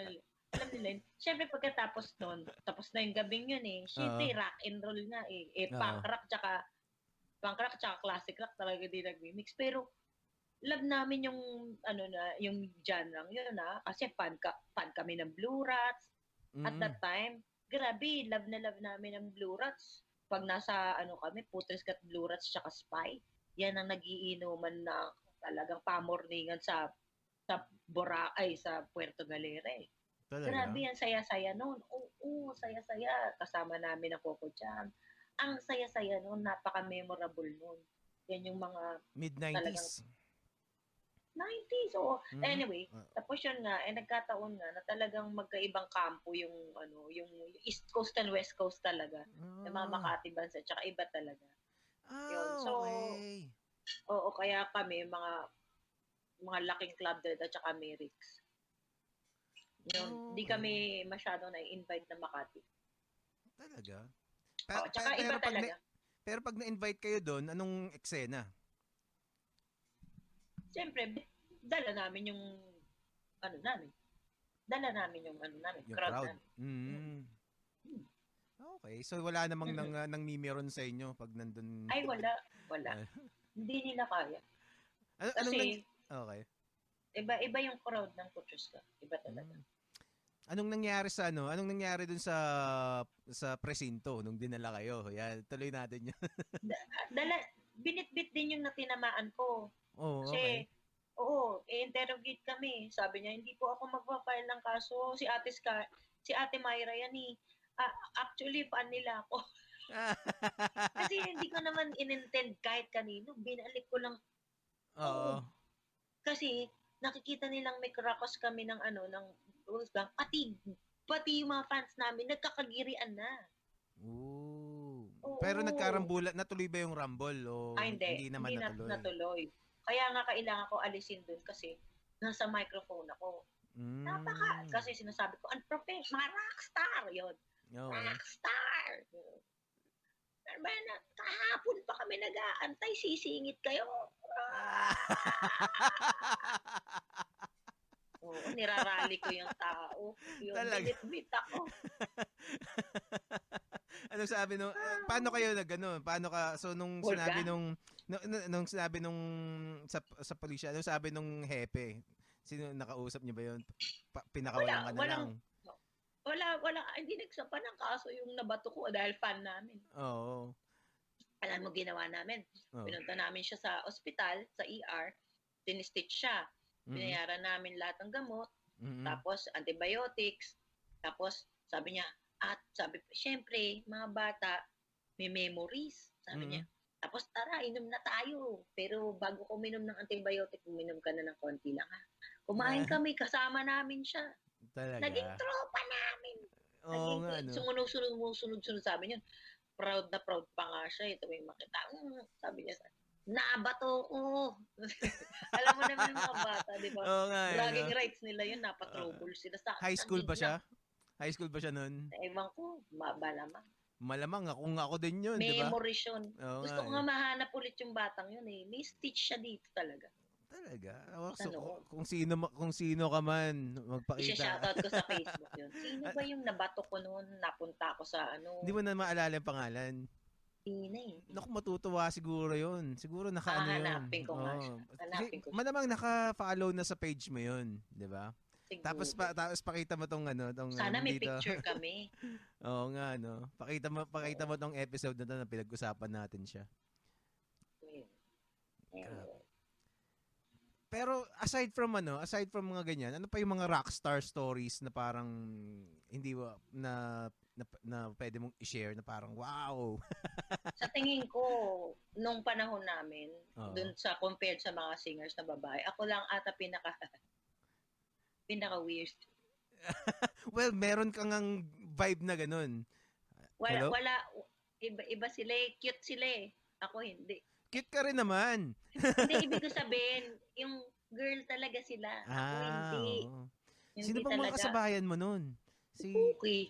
Cookie. Si Ay, Cookie. sa bagay, oh nga, Cookie. Crush Mm. ng bayan si Cookie eh. Mm. Si Cookie, si Melody, mabait din si Melody. Ma- basta, si Melody. Lay, Mm. si si ah, si ah, yan. Yan yung mga medyo ka ano ko, yung kagkasing feisty ko. Si Cutie ng Agaw Cutie, Agimat. agaw, gimat. Oo, Mm. oo.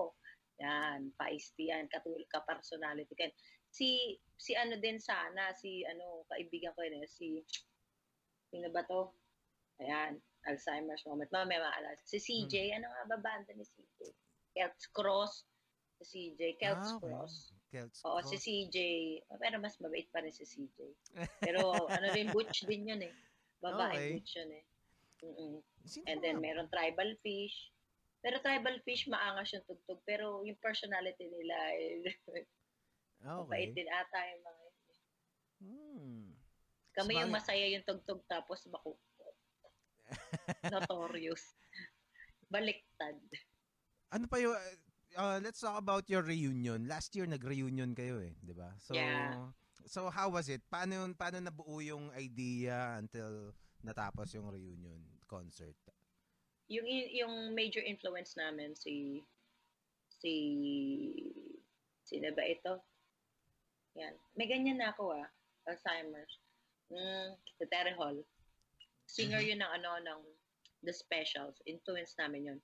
At saka marami pa ibang banda. Nung, nung ano yan, parang punk rocker na ska rocker nung ano nung, nung 80s na taga Britain.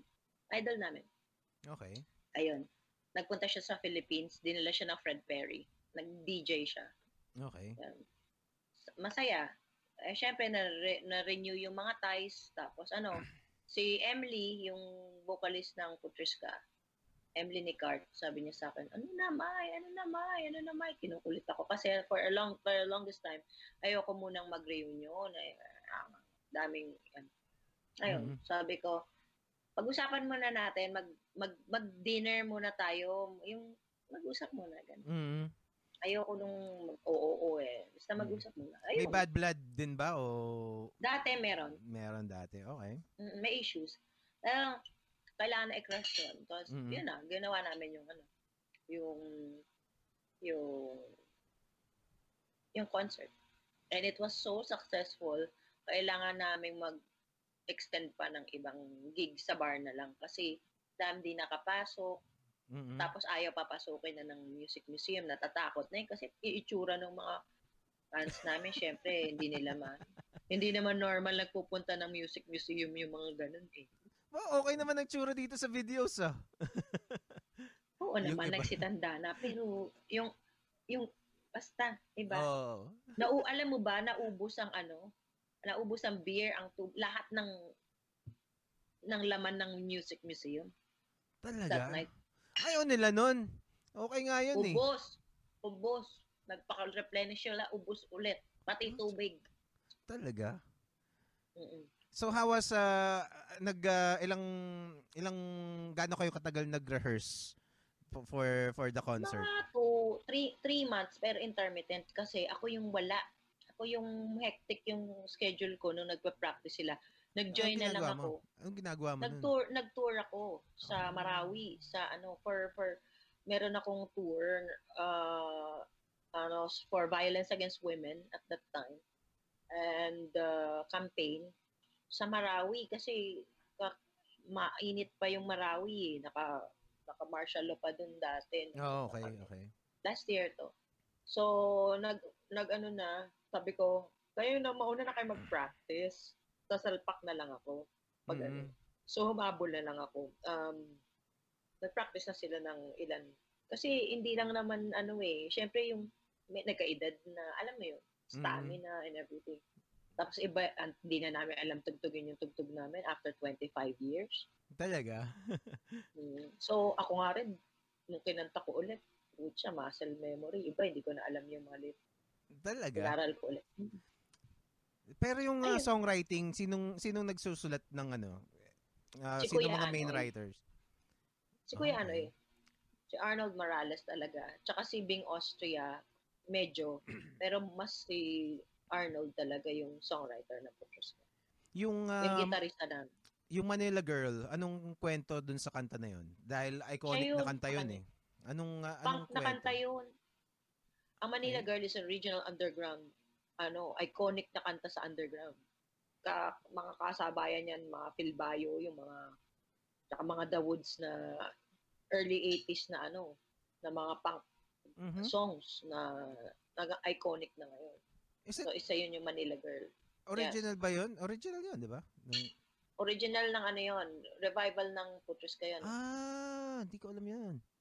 Oo. Punk song siya. Oh. The College. Oo. Urban Bandits The College yun. Urban Anyway. Bandits. I see. Oo. Pero mas college yung pangalan pa nila nun. Oo. Anyway, yun. So, yun. Nag-iba yung tunog kasi punk talaga. Mm.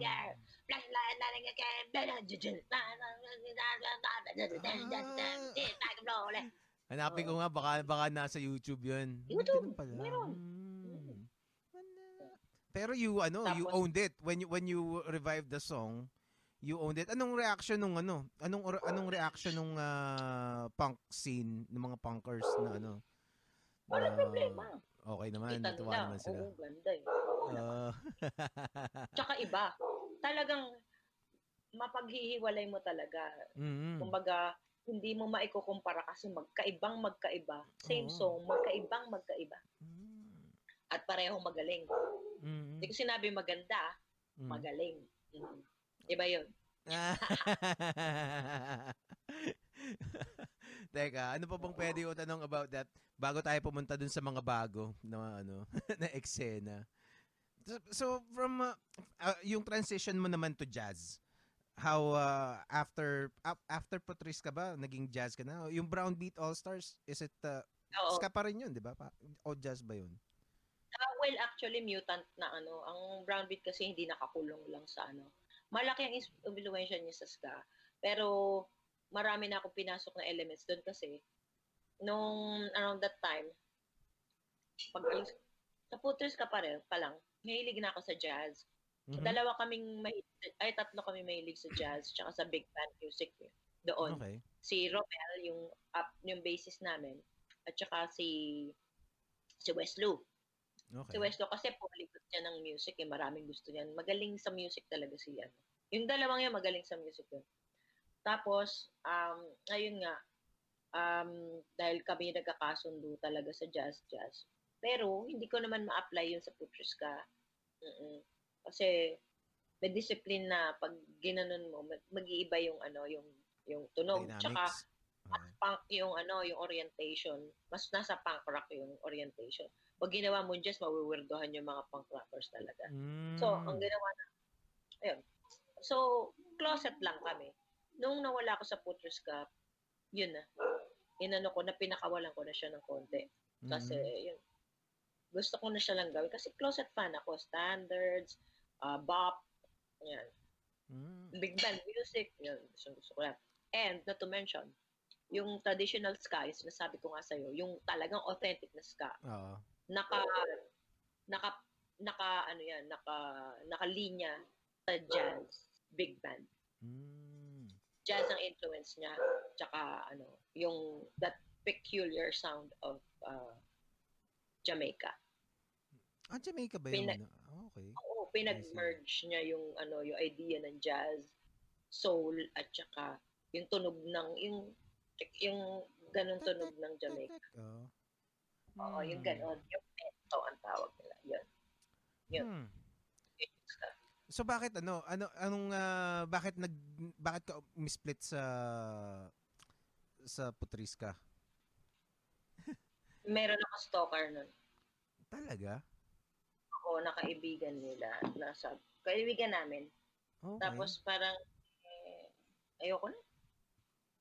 Ayoko ng mga ganun eh. Um, Oh, so, sino naman yung ako. hype na yun? Stalker? Anong, how bad did it get? O, tumatawag sa bahay namin, tinatakot yung nanay ko. Talaga? Sinisigawan namin ko, minumura niya. Bakit? Nothing. Oh, Tapos ayaw ko kasing kausapin. Wow. Ano siya po, ex. Yung, tatawag-tawag siya. Hello. Wala pang cellphone ng lala. Hello. I want to talk to Scarlett. Ito pa, Inglesero pa. Inglesero pa. Ano no? English? Putya hassle yun ah. Tapos ngayon, Oo, parang, eh, ba, ano yun, parang the, the band failed to protect you against that guy? Ah, Parang, ganun yung feeling ko. Yun yung feeling ko. Mm, kaya ka na bad Parang- trip? Pa- Parang ganun. Parang hindi, hindi ako, hindi ako yung mas love nila. Wow. Okay. Kasi sinabi ko na eh, paulit-ulit na eh. Tapos nandun pa rin. Ayoko nga tumugtog na nandyan yan. Ayoko mga kayong kaibigan yan eh. Noong Hmm. una, okay. So, tapos yun, Mm. umalis na ako. Yun na nga eh, kasi kung ang hindi naintindihan ng iba, galit na galit sa akin yung mga tao, no, parang binigyan nga ako, may write-up nga ako sa dyaryo nun. Mm. Palagay doon, ah, top 10 Kamote Awards. Talaga? Nandun ako. Iba-ibang field to. Ako nandun sa music. Ah, you should have thought a million times before leaving award. Your band award. Talaga? Top 10 Kamote Awards. Myra Ruaro. Uh, goes uh, award na parang you should have thought um thought a million times before leaving your band award. Talaga? Anong ah, anong paper to? Broadsheet? Ano? Akala nila wala na ako karir. Oh, yun. Bumalik ako. Brown beat. Lumaki brown beat. Mm. Oo nga eh. no? From zero. From zero. Bin, binaano ko. Kasi ang galing ng Putris kayo. Kinukumpara kami sa pangit Mm. niya tumugtog. Talaga? Ganun ka, ganun ka, ka tag dito, ka, ka brutal yung mga nagiging critics. So, in, in, in your face ba yun? No? Oo, sabi sa amin, sintonado. Sintonado kayo tumugtog. Tapos sumali kami sa isang band band contest ng Yamaha. mm Oo, ang weird. Kasi ang panel of judges, si Carl Roy, si ganyan, mga kaibigan, si Jet Pangan. Tapos, di, umakit kami sa grand finals. Oo. Nung bago lang umak bago magkaroon ng yung fi- ng grand finalist na kami at paakyat na kami, may nagreklamo na isang banda doon. Ang sabi. Kapal mo ka. Sabi, eh bakit ba kasi kasama yung ano, yung Brown Beat All Stars, eh professional. Sabi ko, sino daw kami professional? Di ba ako lang? Mm. Mm-mm. Bakit hindi ka pa professional? Malabo ka ba kausap? Alam mo na ugali ko. Ah. Eh bakit ka man, eh, pinapilosof ko na pro. Ano ba yung ibig sabihin ng pro? Ha? Tapos yun, ang ginawa na lang ng Yamaha, which is really bad, mm. para fair, and eh wala kaming pangalan nun eh. Pag Okay. tugtog namin, ang galing namin, men. Oo. Di dahil sa ano, naghanda kami talaga doon. Tang show yung ginawa namin. Okay. alam ko naman yung feeling ng ano yung show tsaka hindi. Mm. May dalawa sa judges daw, nilagyan lang kami zero lahat. Talaga? Mm-mm. Si Carl nagsabi sa akin. Talaga? Si Carl. May naglagay sa iyo zero lahat. Kaya Talaga? hila na kayo. Hindi sa mga musician, sa isang ano, yung parang ANR ata. Hindi ko na matanda. Talaga? Baka ano, Hmm. baka nga, baka naniniwala siya, siya Para- dun sa ano. dun sa, Para hindi na kami talaga siguradong manalo. Para ibigay yung chance. sa iba. Mm. Sabi ko naman, syempre bad trip na bad trip ako. Magkano lang ba si nun? Carl. Drum set, tsaka cash. Mm.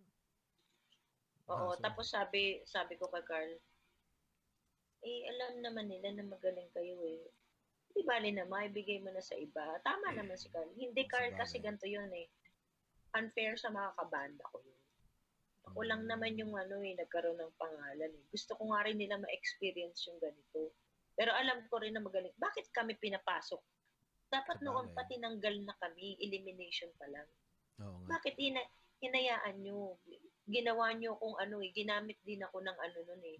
Band nandun explosion ka. na yon Mm. Oo eh, para ano na, competing is, kanya, with her new, kasi it Mm. smells good na parang may intriga. Tapos pagdating doon, bibigyan mo ako zero. Sa isang Labo. performance na alam kong magaling kami. Mm. Yak ako talaga noon sa inis. Talaga. Are, are you, uh, were you uh, really close with Carl Roy? Oo naman. Talaga? Anong, Love anong mga kwento mo ba? Bigyan, bigyan natin ng tribute si si Carl Roy tonight. Anong, pa, how si Carl, you- si Mm. Carl na isa sa pinakamabait na soul. Ma, kumbaga, ah, makikita mo naman sa kanya, kala mo, yung, yung iba yung mga hindi alam yung nasa music scene. Siguro, Mhm. ordinaryong tao. Hindi nila alam na one, dahil nga stereotype eh. Oh, yeah, yeah. Payat, Mm. parang, or sasabihin nila parang, ano, Parang parang, bebes, oo, Oo. ganon. Heavily tattooed. Oo. Alam mo yon Tapos, Mm. Dahil sa time na medyo eccentric yung itsura niya, iba yung Mhm. kulay na book or whatever, pati pananamit, di ba? Tahimik na si Carl. Una na si Carl, napaka good-natured, napaka soft-spoken, napakagaling kumanta, napakagaling mag-perform. Okay. Tapos, napaka-gentleman. Talaga. Napaka-gentleman. Mm. Hindi yun basta-basta nagagalit kung wala kang ginawang ano. Hindi yun pala away. Hindi war freak si Carl. Hindi Talaga. siya war freak. Ako ang war freak. Siya hindi. Alam mo yun, What's your most memorable uh, na ginawa niya? Aside from that, dun sa ba- Battle of pareho no? kaming mahilig sa jazz. Kaya pag halimbawa, may, Oh. oo, siya yung kapag nagkakantahan kami on our own naman sa Mhm. likod, mga closet jazz eh. Mm. Siya, mahilig siya ng ano, yung talagang big band music. Nagduduet kami sa backstage. Well, Kakanta kami ng mga jazz standards. well, it makes sense kasi yung phrasing niya ng pag, uh, pag kumakanta, di ba? Parang ma- ma- maririnig mo. Nag-i-scat eh, siya. di ba? Mm. Pipiludu- Kaya nilalagay niya sa Oo. POD doon. Oo. Ska, Mm. nag-scat siya. Kasi mahilig siya, pareho kami. Ah, Kaya okay. may dream dream gig nga kami ni Carl eh. Na- Sabi namin, Carl, magpapa-big band gig tayo. Tayong dalawa. Oh, sige, Eh, pero. Kwentuhang ano yun. Mm-mm. Kwentong ano lang Toma. yun. Siyempre, nasa likod, toma. Mm-mm. Oo, Carl, gawin natin yan. Pero, yun. Nakakamiss si Carl. Yun yung uh, isa Binigyan mga, pa- ano, Meron pa siyang regalo sa akin. Nandito pa sa akin hanggang ngayon. Double CD ni Chick Webb. Kay Carl yun. Okay. Binigay niya sa akin yun. Sabi niya sa akin, May, eto para sa iyo to kasi ikaw talaga, grabe. Ikaw yung, ano, basta, yun. Mm-mm. Yan, na lulungkot ako. Ah. yun. Mm-mm. Yun. Basta jazz album yun ng big band sa kanya. Si Ella Fitzgerald yung singer kasi ng Chick Webb. Oh, And sinasabi niya, grabe, parang dead ringer. Well, basta, yun, alam mo. Mm, Oo, okay. Para kang si Ella, gano'n. Mm. Nakita ko siya, ang ah, nakita ko siya once uh, nakapil ano, madaling araw na 'yon sa McDo sa Alabang Town Center. Mm. Meron doon sa McDo doon, nakita ko ah, si ano to? si Carl Roy to, ah. Naka-dreads pa siya noon. Tapos may kasama siguro girlfriend niya na na Si Mariel. Pa- pati eh, yung mas Oo, si matangkad. Mariel. Oh, yun, baka Para, yun. artista yun dati. Talaga? Oh, basta basta ah, parang Caucasian na maganda tapos ah, Mm-mm. tapos ah, ako naman nahiya ako sa tapos ah, yung stereotype nga tapos mukhang ano eh mukhang inaantok, 'di ba? Oo, Kasi mga alas stress, alas stress na yata nun eh. Hindi ko alam kung bakit ako nandun. Basta for some reason nakita ko siya nandun. Sabi si Carl Roy to. ah. Eh tapos ah, kinabahan pa ako. Sana lumapit pala ako. Kasi baka Bait nai- si Carl. Mm. Kasi yung stereotype nga parang "Kutya, baka ano baka rockstaran ako nito. ah." Hindi, hindi siya gano'n. okay. Ang isa pang hindi rockstar, si Sino? Francis Magalona. Oh, sige, bigyan din natin. Kasi kami, dati, yun nga, nung 90s kasi, hindi rockstar yung mga, kumbaga may pangalan nun. Mm. Isa lang yung aloof nun, si Ellie. Aloof yun. Mm. Oo eh, hindi siya nakikimingle yun eh. Yung Mm. mga katropa namin, si Buddy, tsaka si Raymond. Baka introvert lang, lang din siguro, di ba? May mga Siguro. ganun eh. No? Oo. Ka- Mm. Yung kami, yung labo-labo. Mm-mm. Si Francis, alam mo ba, si Magalona, Mm-mm. dun sa gutter na, alam mo, 70s bistro, gutter rin, sa kalsada. Oo, oo, Nakaupo oo. lang kami Oo. dun. Talaga. Umupo kami Ang saya dun. nun. Tambay. Oo, Francis M na siya nun ah. At saka, Ano mo, ang sarap siguro maging kapitbahay ng 70s bistro, no? Kung ako doon doon ako nakatira, ido-document ko talaga lahat ng ano, ang, ang Pinoy rock and roll. 'Di ba? Kasi lahat ng ano dumadaan doon eh. oo, Merix din. Grabe, Mm. Merix. Tapos uh, si uh, tawag dito. Ah, si ano naman si Francis M naka nakita ko siya kasi comics fan yun eh. So yung mga comics event pupunta siya. Doon medyo na- well, nag-high lang ako mga ganun. At saka yung sinabi mo interesting eh na parang yung mga kasi kayo tsaka si na Francis M tsaka si si uh, Carl parang common yun na I think sa akin lang ah parang madaming ah, yung pag magaling ka na you reach the certain level of skill parang hindi ka na siguro ganong hindi ka na insecure sa skill mo. So hindi ka na hindi ka na kupal parang ganun. Magiging totoo ka na. Ah, I don't know parang ganun. Para o, o- o kaya at least humble ka in a in a way. Pero pag pagdating ng showtime doon lumalabas yung angas. Parang ganun. Mm-mm. Tapos nakakatawa nga si pag brown beat sa Fete de la Musique, nung nag-uumpisa pa lang Fete de la Musique, magagalit siya si Carl, pero patawa. Bakit Papagalitan ko nyari, pag bababa kami, putres ka, brown beat, bababa. Sinasabi ko naman sa inyo, pa- patawa lang yun. mm Huwag nyo kaming ilalagay after ng brown beat. Ang hirap sundan ng mga yan. Sino ba yung mga yan?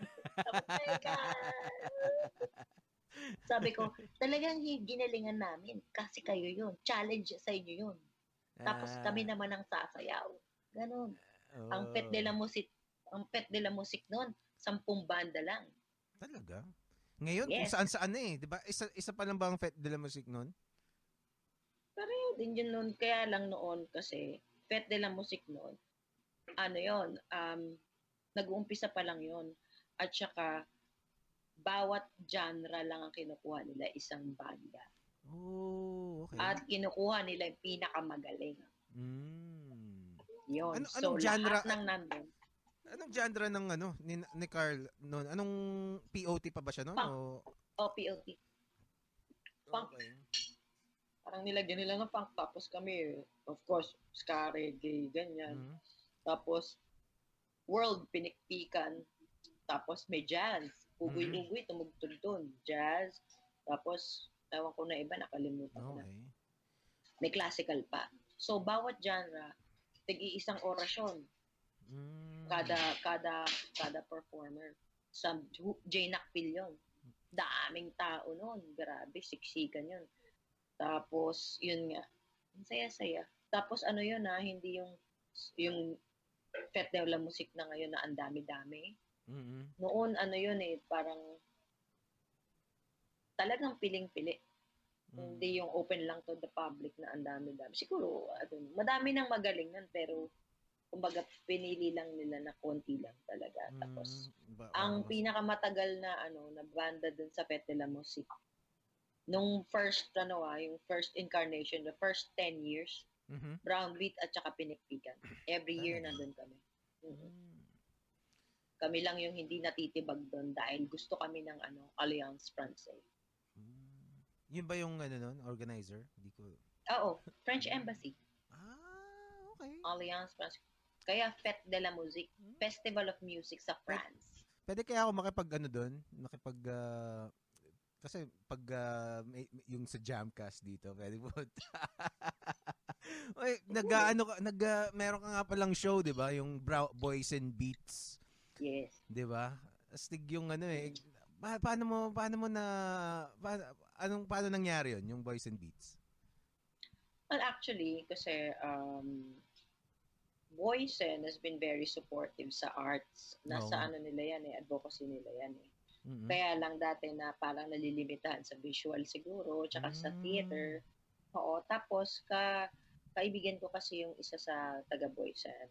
Mhm. And ma- mahilig kami pareho, mga jazz fans kami pareho.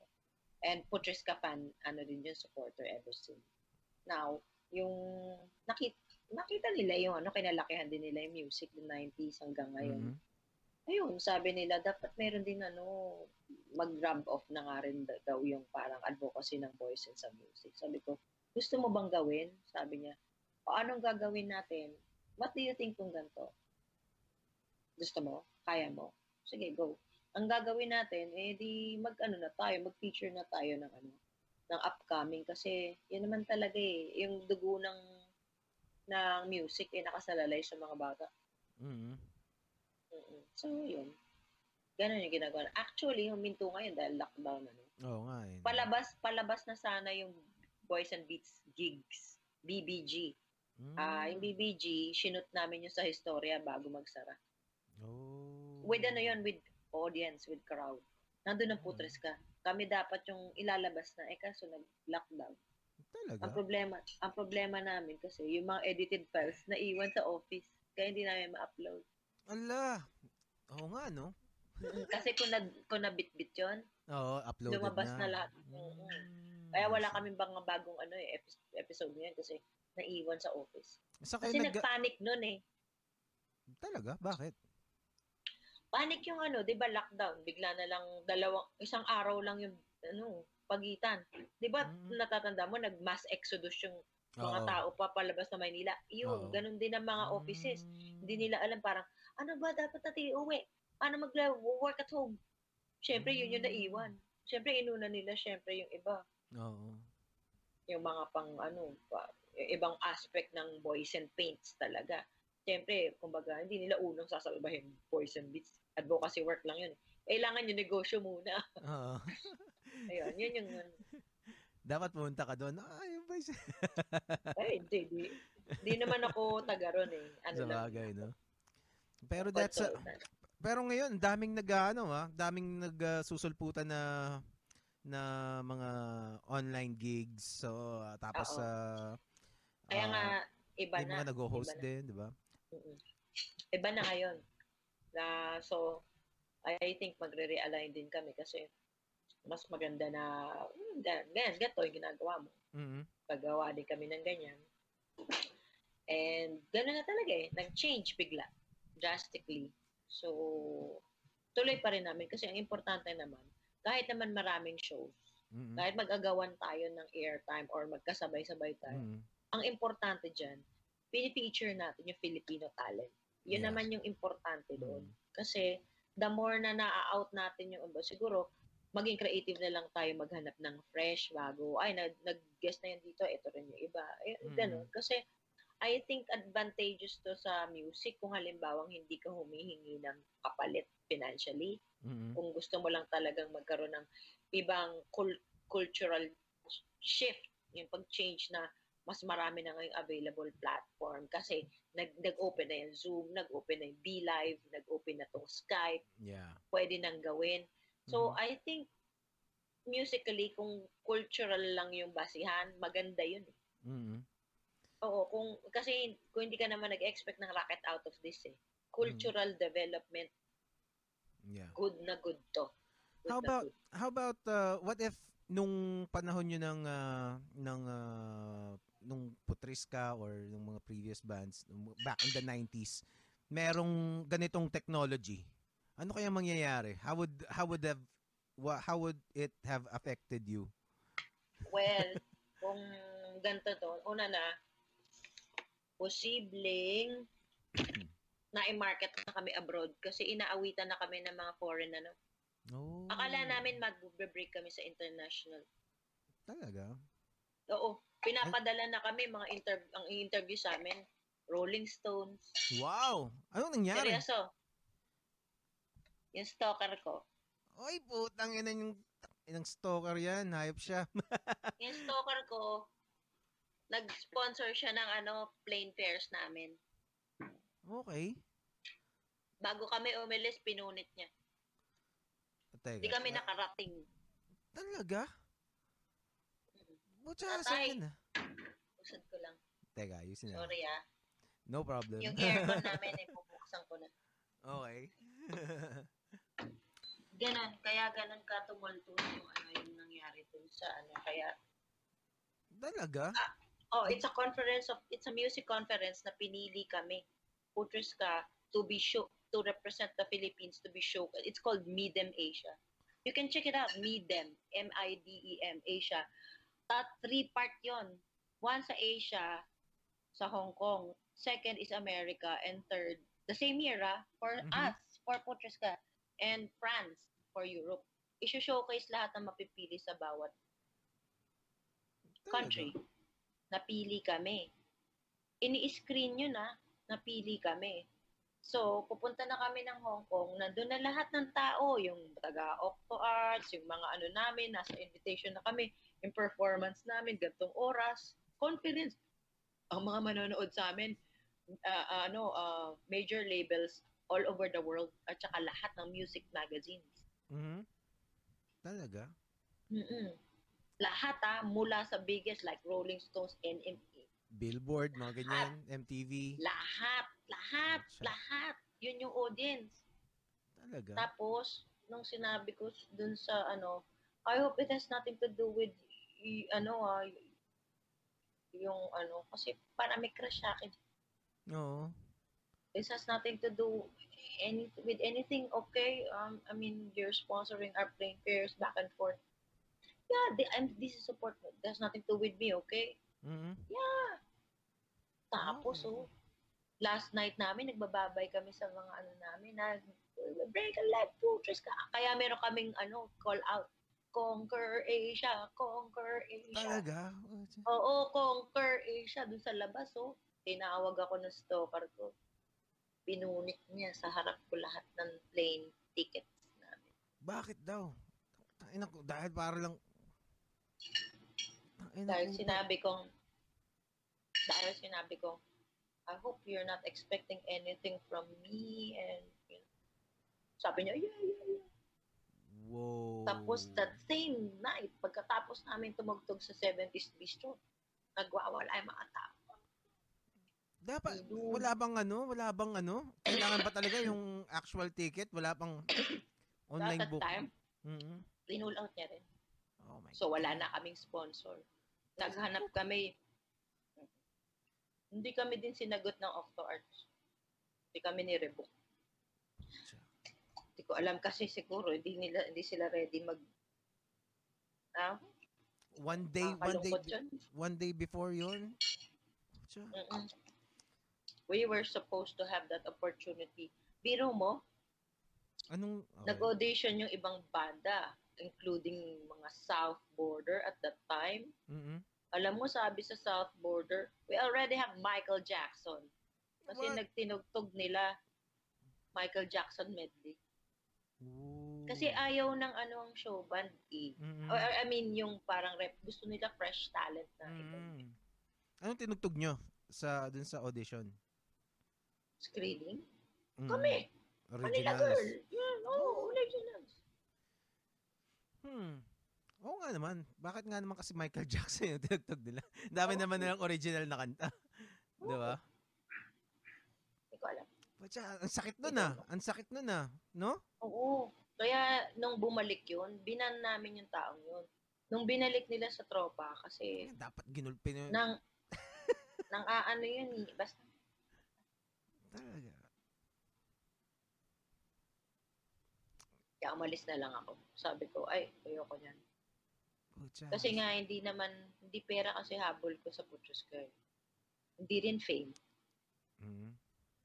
Gusto ko yung opportunity. Art. Not to ano, not, eh, siguro, hindi mo naman maha, mapapaghiwala yun. Eh. Pag opportunity to travel and to represent yourself and, Mhm. you know, be recognized. Siguro yun yung mas ano, Oo. mas apt word to be Yeah. recognized as a Filipino talent. Kasi, Mm. pwede ka naman ma-recognize nang hindi ka sumisikat eh. Mm. Di ba? Well, isa Kumbaga yung respect. I think uh, every artist has uh, this uh, parang craving na ma, yung yung craft mo ay maiparinig sa lahat ng o maipakita sa lahat ng as much people as possible. 'Di ba? Yun yung Of isang course. ano eh, 'di ba? Gusto eh, katulad nitong podcast na to, parang hindi ko uh, hindi naman ako hindi ko naman sinet up to para kumita ako eh. Pero gusto ko as much as possible madaming madaming makapakinig. Kasi yung mga kinukwento mo, alam mo, it's uh, it's very very interesting, very and, and uh, mi- minsan kumbaga parang you were you were talking about history of mu- of Pinoy music uh, the entire time and the, your advocacies kanina and uh, I think that is a very good content especially na sa Pino- sa Pinoy na social media na puro ka mostly puro kasabawan lang yung okay, uh, panood mo, 'di ba? And uh, it's uh, I think may mga Pilipi kailangan marinig ng mga Pilipino yung mga it's a break siguro. Ah, gusto ko rin naman yung mga sabaw. I'm not above uh, sa pag-enjoy nung ano ng mga ganong klaseng content. Pero yung yung mga katulad ng mga kinuwento mo tonight were something else. And uh, gusto kong as much as possible madami maka maka, maka makarinig nun. And uh, people Filipinos especially would discover these stories from fellow Filipinos. Yeah. Ayos. Grabe, nakakatuwa yung mga yung mga kwento mo. It's a Ay, bad trip yung ano. Matanda na ba yung ano na yun? Buhay pa ba yung hype na yun? Okay pa. Eh, medyo kumalma na rin. Nak- Nakita naman kami. Pero, Hanggang hanggang kailan? Okay. Hanggang, hanggang kailan ka inaaswang nung pero wala na after nun. Eh, siguro ang tagal na yun. Tsaka, Ah, okay. naayos na naman siya. Nag-usap na nga kami. Pero, yun, yun yung ano, yun yung cause. Yun yung cause talaga. Mm. Hindi hindi kami hindi kami magkakaano, hindi kami nag-away na gano'n. May may creative difference. We were so happy. Talaga? Oo. Tapos yun lang yung parang di nga ako inakaano yan eh, inaasar nga ako yan eh, tinatakot nga kami yan eh. Tapos parang ano, pinagpalit nila ako doon. So, sabi ko, Nasaktan ako siya. Mm. Malis na lang ako. Ayoko kasi ano eh, parang siya or ako. Mm. Gusto niya ng friendship niya, di sila, ako na lang ang alis. Umalis na ako. Ganun kasi talaga ako. Hindi Mhm. ako, ano, hindi ko talaga iniisip na, hindi, mawawalan ako. Eh! Tapos na, patapos na. Mm. Anong anong reaction ng band after you uh, parang uh, nag-shift ka sa ibang banda? Uh, well, yun, yun nga. Doon kami nag-away. Nag-bad trip sila siya. Pero, yun. Wala, magagawa eh. Kasi, ang isang bagay na hindi mapipigil sa akin, Mhm. I guess, hindi ko alam kung paano nangyayari yun. Ano? Pero, pag may gusto ko, nangyayari eh. Mhm. Mm, Hindi ko siya, ano, hindi ko siya tinatantanan. Katulad ng Brown Beat. Mhm. Gusto ko talagang magkaroon ng banda. Si- We worked hard on becoming a good band. Mhm. Dumading kami sa pangit, pero nagsipag kami. So, Okay. lumaki yung Brown Beat. Nagkaroon kami ng bagong market. Hindi na, hindi nga namin naging market yung market ng Putrusca at that time. Mhm. We created a new following. Mhm. I changed my name. I, kasi, kaya ko chinage yung name ko kasi ayokong gamitin yung achievements ni Myra Ruwaro. Mhm. Gusto ko from scratch. Kaya nabuo si Scarlett. Sino yun? 'Di ba? Kasi pag sinabi mo, ah, Rabbit, oh, Myra Ruwaro, formerly of Putras ka, ayokong gamitin yun. Mm. I Ah. think it's lame. Ay, nalilayman ako sa ganun eh. Yung No. Kailangan mo mang i-drag yung lag dati mong achievement para mapansin ka. Eh, Oo. zero. Zero Mm. ulit. Rika, uh, Anong uh, bakit Scarlett Brown ang napili mo? hindi, Scarlett lang yon Yung brown kasi, brown beat yun. Ah. Ayaw tanggapin ng ano eh, ng Facebook yung Scarlett lang. Ah, okay. Scarlett Brown is ka- Scarlett Brown beat. Ah, okay. So dapat Scarlett lang pala yung nilagay ko. Scarlett lang. Ah, Facebook page name ko lang yung Scarlett Brown. Eh kaso, syempre, dahil ang sikat ng Facebook, lahat tinatawag ko Scarlett Brown. Ano yung brown? Brown beat. Ah, I see. Well, I think parang nak- nakilala ka na rin sa ano, sa Scarlett sa Scarlett Brown. Oo nga, Okay. lang. Miss Scarlett Brown. Bakit? Asawa mo ba? Hindi. Banda ko yun. Kala ko ba pe- pero ah, tapos sa bagay, yung ska dahil sa yung Scarlett dahil sa ska. Oo. Oh. Kasi nga, pag nagpa-perform daw sa stage, para daw akong apoy. Mm. Kulay, oo, para siyang pula na mayroong gitnang Intense. gold. Oo, Mm. intense. Pag nag, pag ano, pag nagpa-perform. Kaya may nagtumawag sa akin, red. Ano ba yung red na ska? Scarlet. Ayun. Dumikit. Oo, oo nga, Oo. no? Sakto. Scarlet. Perfect. Mm. Perfect. Oo, red. Scarlet. Ang scarlet is a red-orange. Red-orange Mm. siya. Ayos. Grabe. Two and a half hours na rin tayo nag-uusap. Oo Ang nga. dami pa na, ang dami pa natin pwede pag-usapan. Ah, siguro ano lang, I, I'm gonna ask you parang ah, what what do you think about uh you, you're still active ah, sa pagigigs, no? Right now. So how how would you uh, if you're gonna compare yung bagong eksena sa dati, anong how would you uh, compare it? Well, actually, minsan napapag-usapan namin yan. Ano? Mhm. Ah, kasi generational talaga yung tunog. Mhm. And and alam na natin yun. Kumbaga, um, right now, yung idea ng rock, iba iba yung yung ngayon ah, yung ngayon ah, hindi Okay. yung nag-exist pa rin kasi Mhm. after ng Putros ka, yung, yung generation na yon yung Eraserhead, ganyan, dumating yung aggressive na phase, nang dumating yung yung mga bandang katulad nila Reg, yung Greyhounds, yung mga Oo. ganon, lumaki din yon So, ganun yung rock nun. Mhm. And then after noon, nag-iba, nag-iba ulit. Now, yung rock ngayon, hindi ko alam na, la- na maraming rock. Pero mas, ano ngayon, eh, infu- fusion na lahat nung ano ngayon eh. Eclectic yung mga bata ngayon eh. Yung, yung may rock, tapos may ganito, may ganyan. Which is for me is very refreshing. Pero pag ano, kumbaga pag pag i- minsan isi- iniisip nila kasi eh minsan kasi yung rock ngayon parang hindi na kas, is kasing kang grit grit gritty Oo. ng mga rock before. Kasi sabi ko eh yun yung sign of the times eh hindi na ganun ka gritty kasi. Halimbawa tinatanong ako ang Ben and Ben ba rock? Sige Mhm. nga sagutin mo. Sabi ko ano to? Uh, general question or personal ano answer ang kailangan niya? Kung ako tatanungin nyo hindi siya rock Mhm. hindi siya rock na as the way I I I I remember rock. It could be Oo. rock. It's rock. Ito yung rock ngayon. Pero Mhm. pag tinabi mo yan sa rock nung dati sa amin, Oo. ang lamya-lamya yan. Oo. Ang lamya-lamya yan. eh. Hugot rock nga yung tawag. hindi, hindi papasa sa amin yan. Kasi before us, yung mga kuya natin, nagkaroon din ng issue na ganyan, yung slow rock. Di ba yung Mm. mga glam rock nun, laging may mga slow da- ballads, rock Oo. ballads. Yung iba, every rose has a thorn. Tapos Oo. bakit tas Eh, di ba? So, a- ano yun eh. Pero kung halimbawa, ganun talaga yung tema nila, all throughout, ganun, may ganun.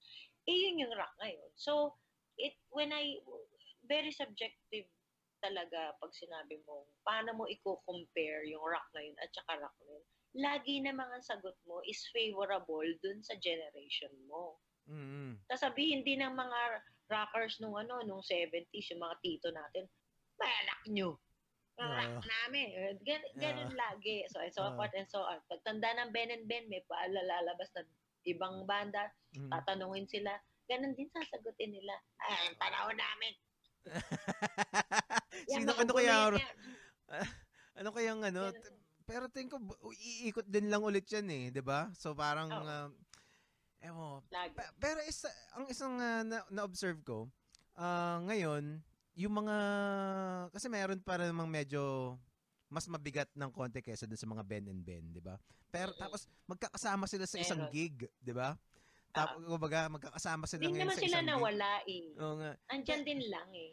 Pero dati kasi, halimbawa, Wolfgang, hindi mo parang Wolfgang tapos ang lineup uh, Wolfgang tapos uh, Razorback pero hindi mo siya hindi ka mag-expect na biglang may freestyle nakasama nila sa isang gig. 'di ba? Ngayon para talaga. ngayon mangyayari, hindi. pwedeng mangyari ngayon 'yun eh, 'di ba? Oo. Di ba? Pa- Kasi nga, eclectic na. Oo. Yung mga bata ngayon, dahil yan sa social media, open na sila sa sa maraming genres, tapos na na-infuse nila yung mga bagay-bagay na yun. At saka, ang tawag natin dyan noon. Chop suey? Okay. Sa amin, sa eksena namin, pag sinabing, Pucha, nung one trip mo, ganyan, ganyan, ganyan, sa isang gig, labo-labo. Mm-mm. Ay, chop suey. When you say chop suey, No, baduy yun. May Ah. baduy notion nun. Oo. Talaga? Oo. May baduy. Di ba, us- dun, dun, ano yan ay, pag sinabi mo rockstar, mayabang. Pag Mm. sinabi mo chop suey, wala kang identity. Oh. Yun yung ibig sabihin nun. O you're, you're, you're master of all, ay, hindi, you, you know everything but master of none. Chop suey ka naman eh. Yan yung ibig sabihin nun. Yung parang, Mm. Ah, okay. lahat mo nga, alam mo nga, konting ganyan, konting ganyan, konting ganyan. Pero hindi ka magaling sa kahit na ano. yun ang chop suey. Mm, Okay.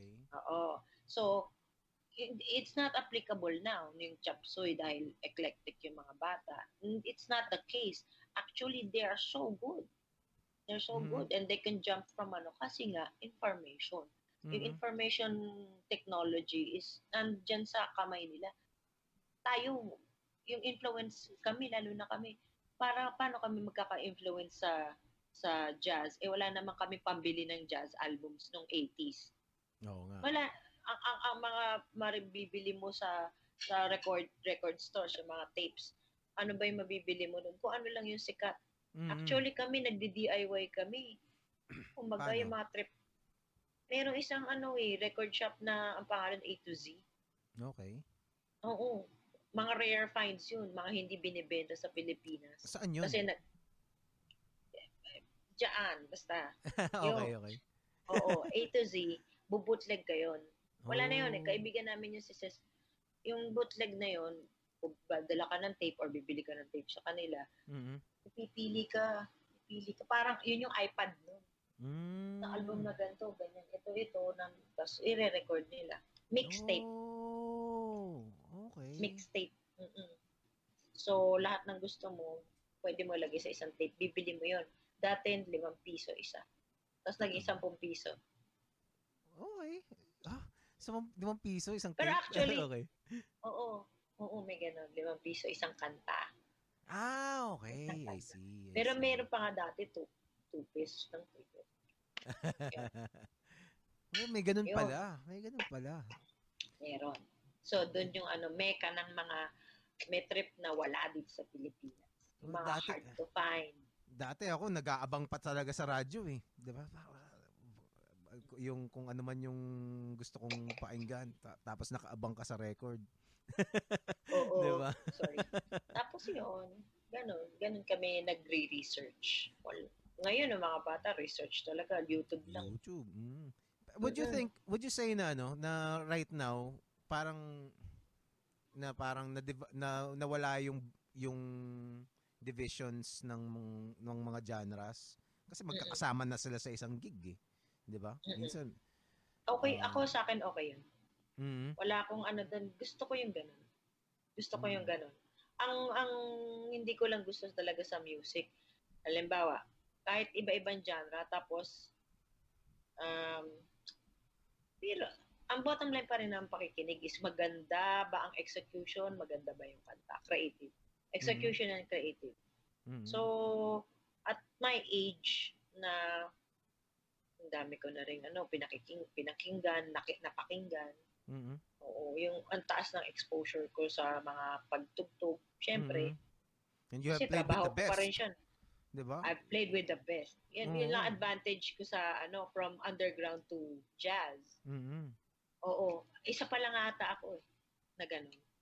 Talaga? Oo nga, kaya nga Queen sino, of... sino, Oo nga eh. sino? Kung hindi namatay si si Carl, baka baka dalawa kami. Pero yun, yung Mhm. talaga napunta sa from there to there na Mm-mm. point to point. Mm-mm. O tapos dinaanan lahat yung nasa gitna. Mm-mm. Yun. So, with that in mind, parang talagang hindi mo man sadya, alam mo na kung umpisa pa lang, isang bara pa lang na kanta, kung magaling yung banda o hindi. Oo nga, no? Intro pa lang, no? Yun lang ang curse doon. Pag masyado ka nang sanay yung tenga mo sa maganda, ang daming pangit. Oo nga. Ang hirap mo nang i-please, no? gaano ka ka ano, gaano ka ka yung uh, gaano ka Tsaka kahirap pag nagkakamali, Oo. syempre pag nagkakamali yung minsan hindi napapansin ng ibang tao, ikaw alam mo na.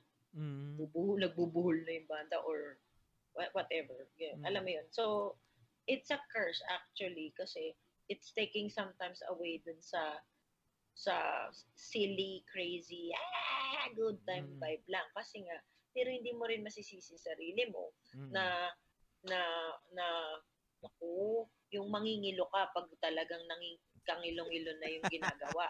may standards ka na na ano. Kasi you yourself alam pero at, at the same time pag nakakita ka ng magaling, Oo. alam mong alam mong putsang galing to, 'di ba? 'Di ba? Yes. Kasi alam mo yan. kung ano, alam mo kung ano yung alam mo yung may ginagawa siyang Mm. hin- alam mong mahirap Kakaiba. gawin eh, 'di ba? Yon, dahil alam mo. Oo. Now, yung iba, yung iba naman, minsan, kahit may, may gifted silang makinig ng maganda yung napapakinggan nila, tapos, pupulaan pa rin nila kasi hindi nila kayang gawin. Din Oh, may ganon. ganun, may ganun. Oh. Magagaling yung tenga, pero sa Mm. execution mahina. Tapos, dahil hindi nila kayang gawin yun, eh, yan naman eh.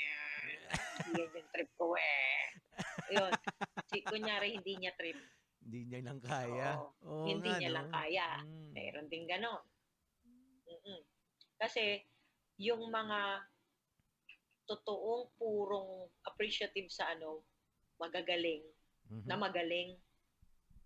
Tapos, kay bata, kay matanda man na nag-execute yan. Tapos, nagalingan sila. Totoong magaling yun. Yun, ang, yung, yung tumutugtog. Mm. May something doon na, "Hmm, kuya. Kasi ako, ang gauge ko ng galing, hindi lang sa proficiency or sa Mhm. dami ng nota. Yan Mhm. din yung ano, kasi yung iba, iba na nasisindak sa daming nota. Oo. Papalak, nakikita mo, di ba kung palakpak yung Oo. tao? Oo. Hindi na nga nila nalalaman kung tama ba yung nota? Oo. Oo, kung patang-patang ba yung nota, malinis ba yung execution. Siyempre, pag, pag, paghasa yung tenga mo, kung marami kang nota, dapat bawat nota mo, dinig. Mm. Dapat bawat nota mo, tama, sapul na sapul na gano'n. Sa mga nag enjoy lang, siyempre, kala nila, nagpa-flash-flash na gano'n. Mm. Oo, yan, yan yung, ma- ako, I'm a fan of, kasi done that. Mada- mas madaling gawin ang madami kaysa sa konti. Oo, yung landi, 'di ba? Yung yung paano mo yun yun yun eh yung, yung sa tingin ko yung Yoda level ng pagiging musician ay nakasalalay kung paano humihinga parang tao ang bawat nota. Para siyang isang individual. May buhay. Yung yung ex- exhibition lang pang bata yun eh. Mm. pag ano ka na pag may edad ka na of course dapat kaya mo yung exhibition pa rin pero Mhm. you choose not to do that kasi Mm. you choose to give life yon iba yon pag Alam mo kung kailan na- ipapasok. Kumbaga, oo pati yung Mm. space yung pag hindi tugtog yung yung pause diba mm. kung paano mo gagamitin yung walang tunog tapos Mm. lalagyan mo ng Diyan ako wow Mm. Oo, but eh, oo. Kasi hindi ni pina-factor ng marami yan. Hindi pina-factor in yung space sa Mhm. pag-deliver ng ano, ng ng ng music or ng notes. Yan yung ano, sinasabi mong nagiging poet na yung isang musician. 'Di ba? Pag alimbawang gusto mo maging artist, gusto mo maging poet, magbabasa ka ba ng parang nagbabasa ng news? Hindi. Pag nagbasa ka, 'di ba may pause, may diin, may ganyan. Mhm. Yan, ganun din yun sa music. Huh. Are there uh, recent artists na na-impress ka right now? Local, Mm. marami akong gusto. Pero, yun nga yung curse ko. Mm. well, totoo naman talaga. Totoo naman totoo naman talaga. Kasi parang uh, at the same time well, I sing then uh, as well and I also draw tapos pa, when you reach a- when you reach a certain level, parang alam mo na you could you could just appreciate yung magaling talaga na alam mong something else kumbaga cut above the rest pero sometimes it's hard to get parang ah parang shit idol kita parang ganun no minsan nga dati nabayabangan, nayabangan sa akin yung isang ano. Sabi niya, magaling sila. Oh, be- be- very ano, simple yung ano nila, yung yung music nila nakakatuwa. Sabi niya, Mhm. paano simple? Parang ganun. Mid, mid, ah, simple. sabi mo Tapos, hindi, sinabi niya sa akin, parang ayaw niya yung sagot ko na simple yung ano nila, ang ganda. Mhm. Simpleng maganda. Sabi niya, paano simple? Kasi sa kanya, complicated. Okay, sige. Mhm. Ganito yon Okay. Antayin natin yung susunod nilang kanta. Mhm. Kasi mag, mukhang mayabang talaga yung tunog ko. Mukha akong asshole talaga. oo And aware ako nun. Kaya lang, sometimes, pag dinidikdik ako, kailangan ko i-justify. Sige, okay, Oo. okay, okay, okay, okay. Antayin natin yung kanta nila, ha? Hmm. Sige. Puhulaan ko kung saan tatakbo yung, yung kantang yan. Di ko alam yan. Nagugulat siya. Sinasabayan Mm. ko yung tono. Na kung saan, dat, kung saan posibleng dumaan yung Mhm. kanta nila. Mhm. Kasi nga, you, that's the idea of kung yung improvisation. Kaya Mhm. nape-predict ko kung ano yung susunod na nota Mhm. sa ano nila. Si siya parang, paano mo ginagawa yun? Sabi niya. Kasi ramdam ko na. Hindi ko Mm. ma-explain yun eh. Mhm. Ramdam ko na napupunta siya doon. Paano mo nararamdaman yun? Nararamdaman ko eh. Na ito aakyat na yan, gaganon, dito pupunta yung notang yun. So, syempre yung parang takantaka sila. Parang you're you're practicing music theory in your head na parang instinct na ganun no. Na alam ko na yung susunod na nota. Yun. Mm. May mga ganon. May mga ganon talaga. Yung al- ma- malalaman mo na yung buong kanta. Tapos, yun nga yung hinuhon ko ngayon na sana, hindi nakalimutan ko ngayon dahil may problema. Gusto ko gumawa ng kanta on the spot. Oh. Mm-mm. Pwede. Yun yung gusto ko. Pati lyrics. Mhm. Diba? Eh, May mga sa hip-hop, meron ganon. Yung Mhm. nag, ano, may notebook lang, ganyan. Mhm. Ganon din. Parang, kailangan makagawa ka ng kanta, depende sa topic na bibigay sa'yo. Mhm. May tono, may areglo, at saka may lyrics on the spot. Yun yung gusto kong, ano, gusto kong matutunan ng magawa ng seamless. Wow. Aabangan Oo. ko 'yan. Aabangan ko. yan. Sana, yun nga, Mm. sana. eh, hope uh, hopefully pag uh, tapos na tong ano, tong uh, tong uh, lockdown, I can invite you here dito sa studio para you can uh, you can uh, kung ano lang, kung okay lang if you can perform, di ba? Di- Oo, pag ano, pag ano, Mm. maluwag-luwag yan. Oo nga, no? Kasi si Nelson, oy, hi, Nel, hi to Nelson nga pala ulit. Hi, Di Nelson. di ako na- ano, di ako narinig.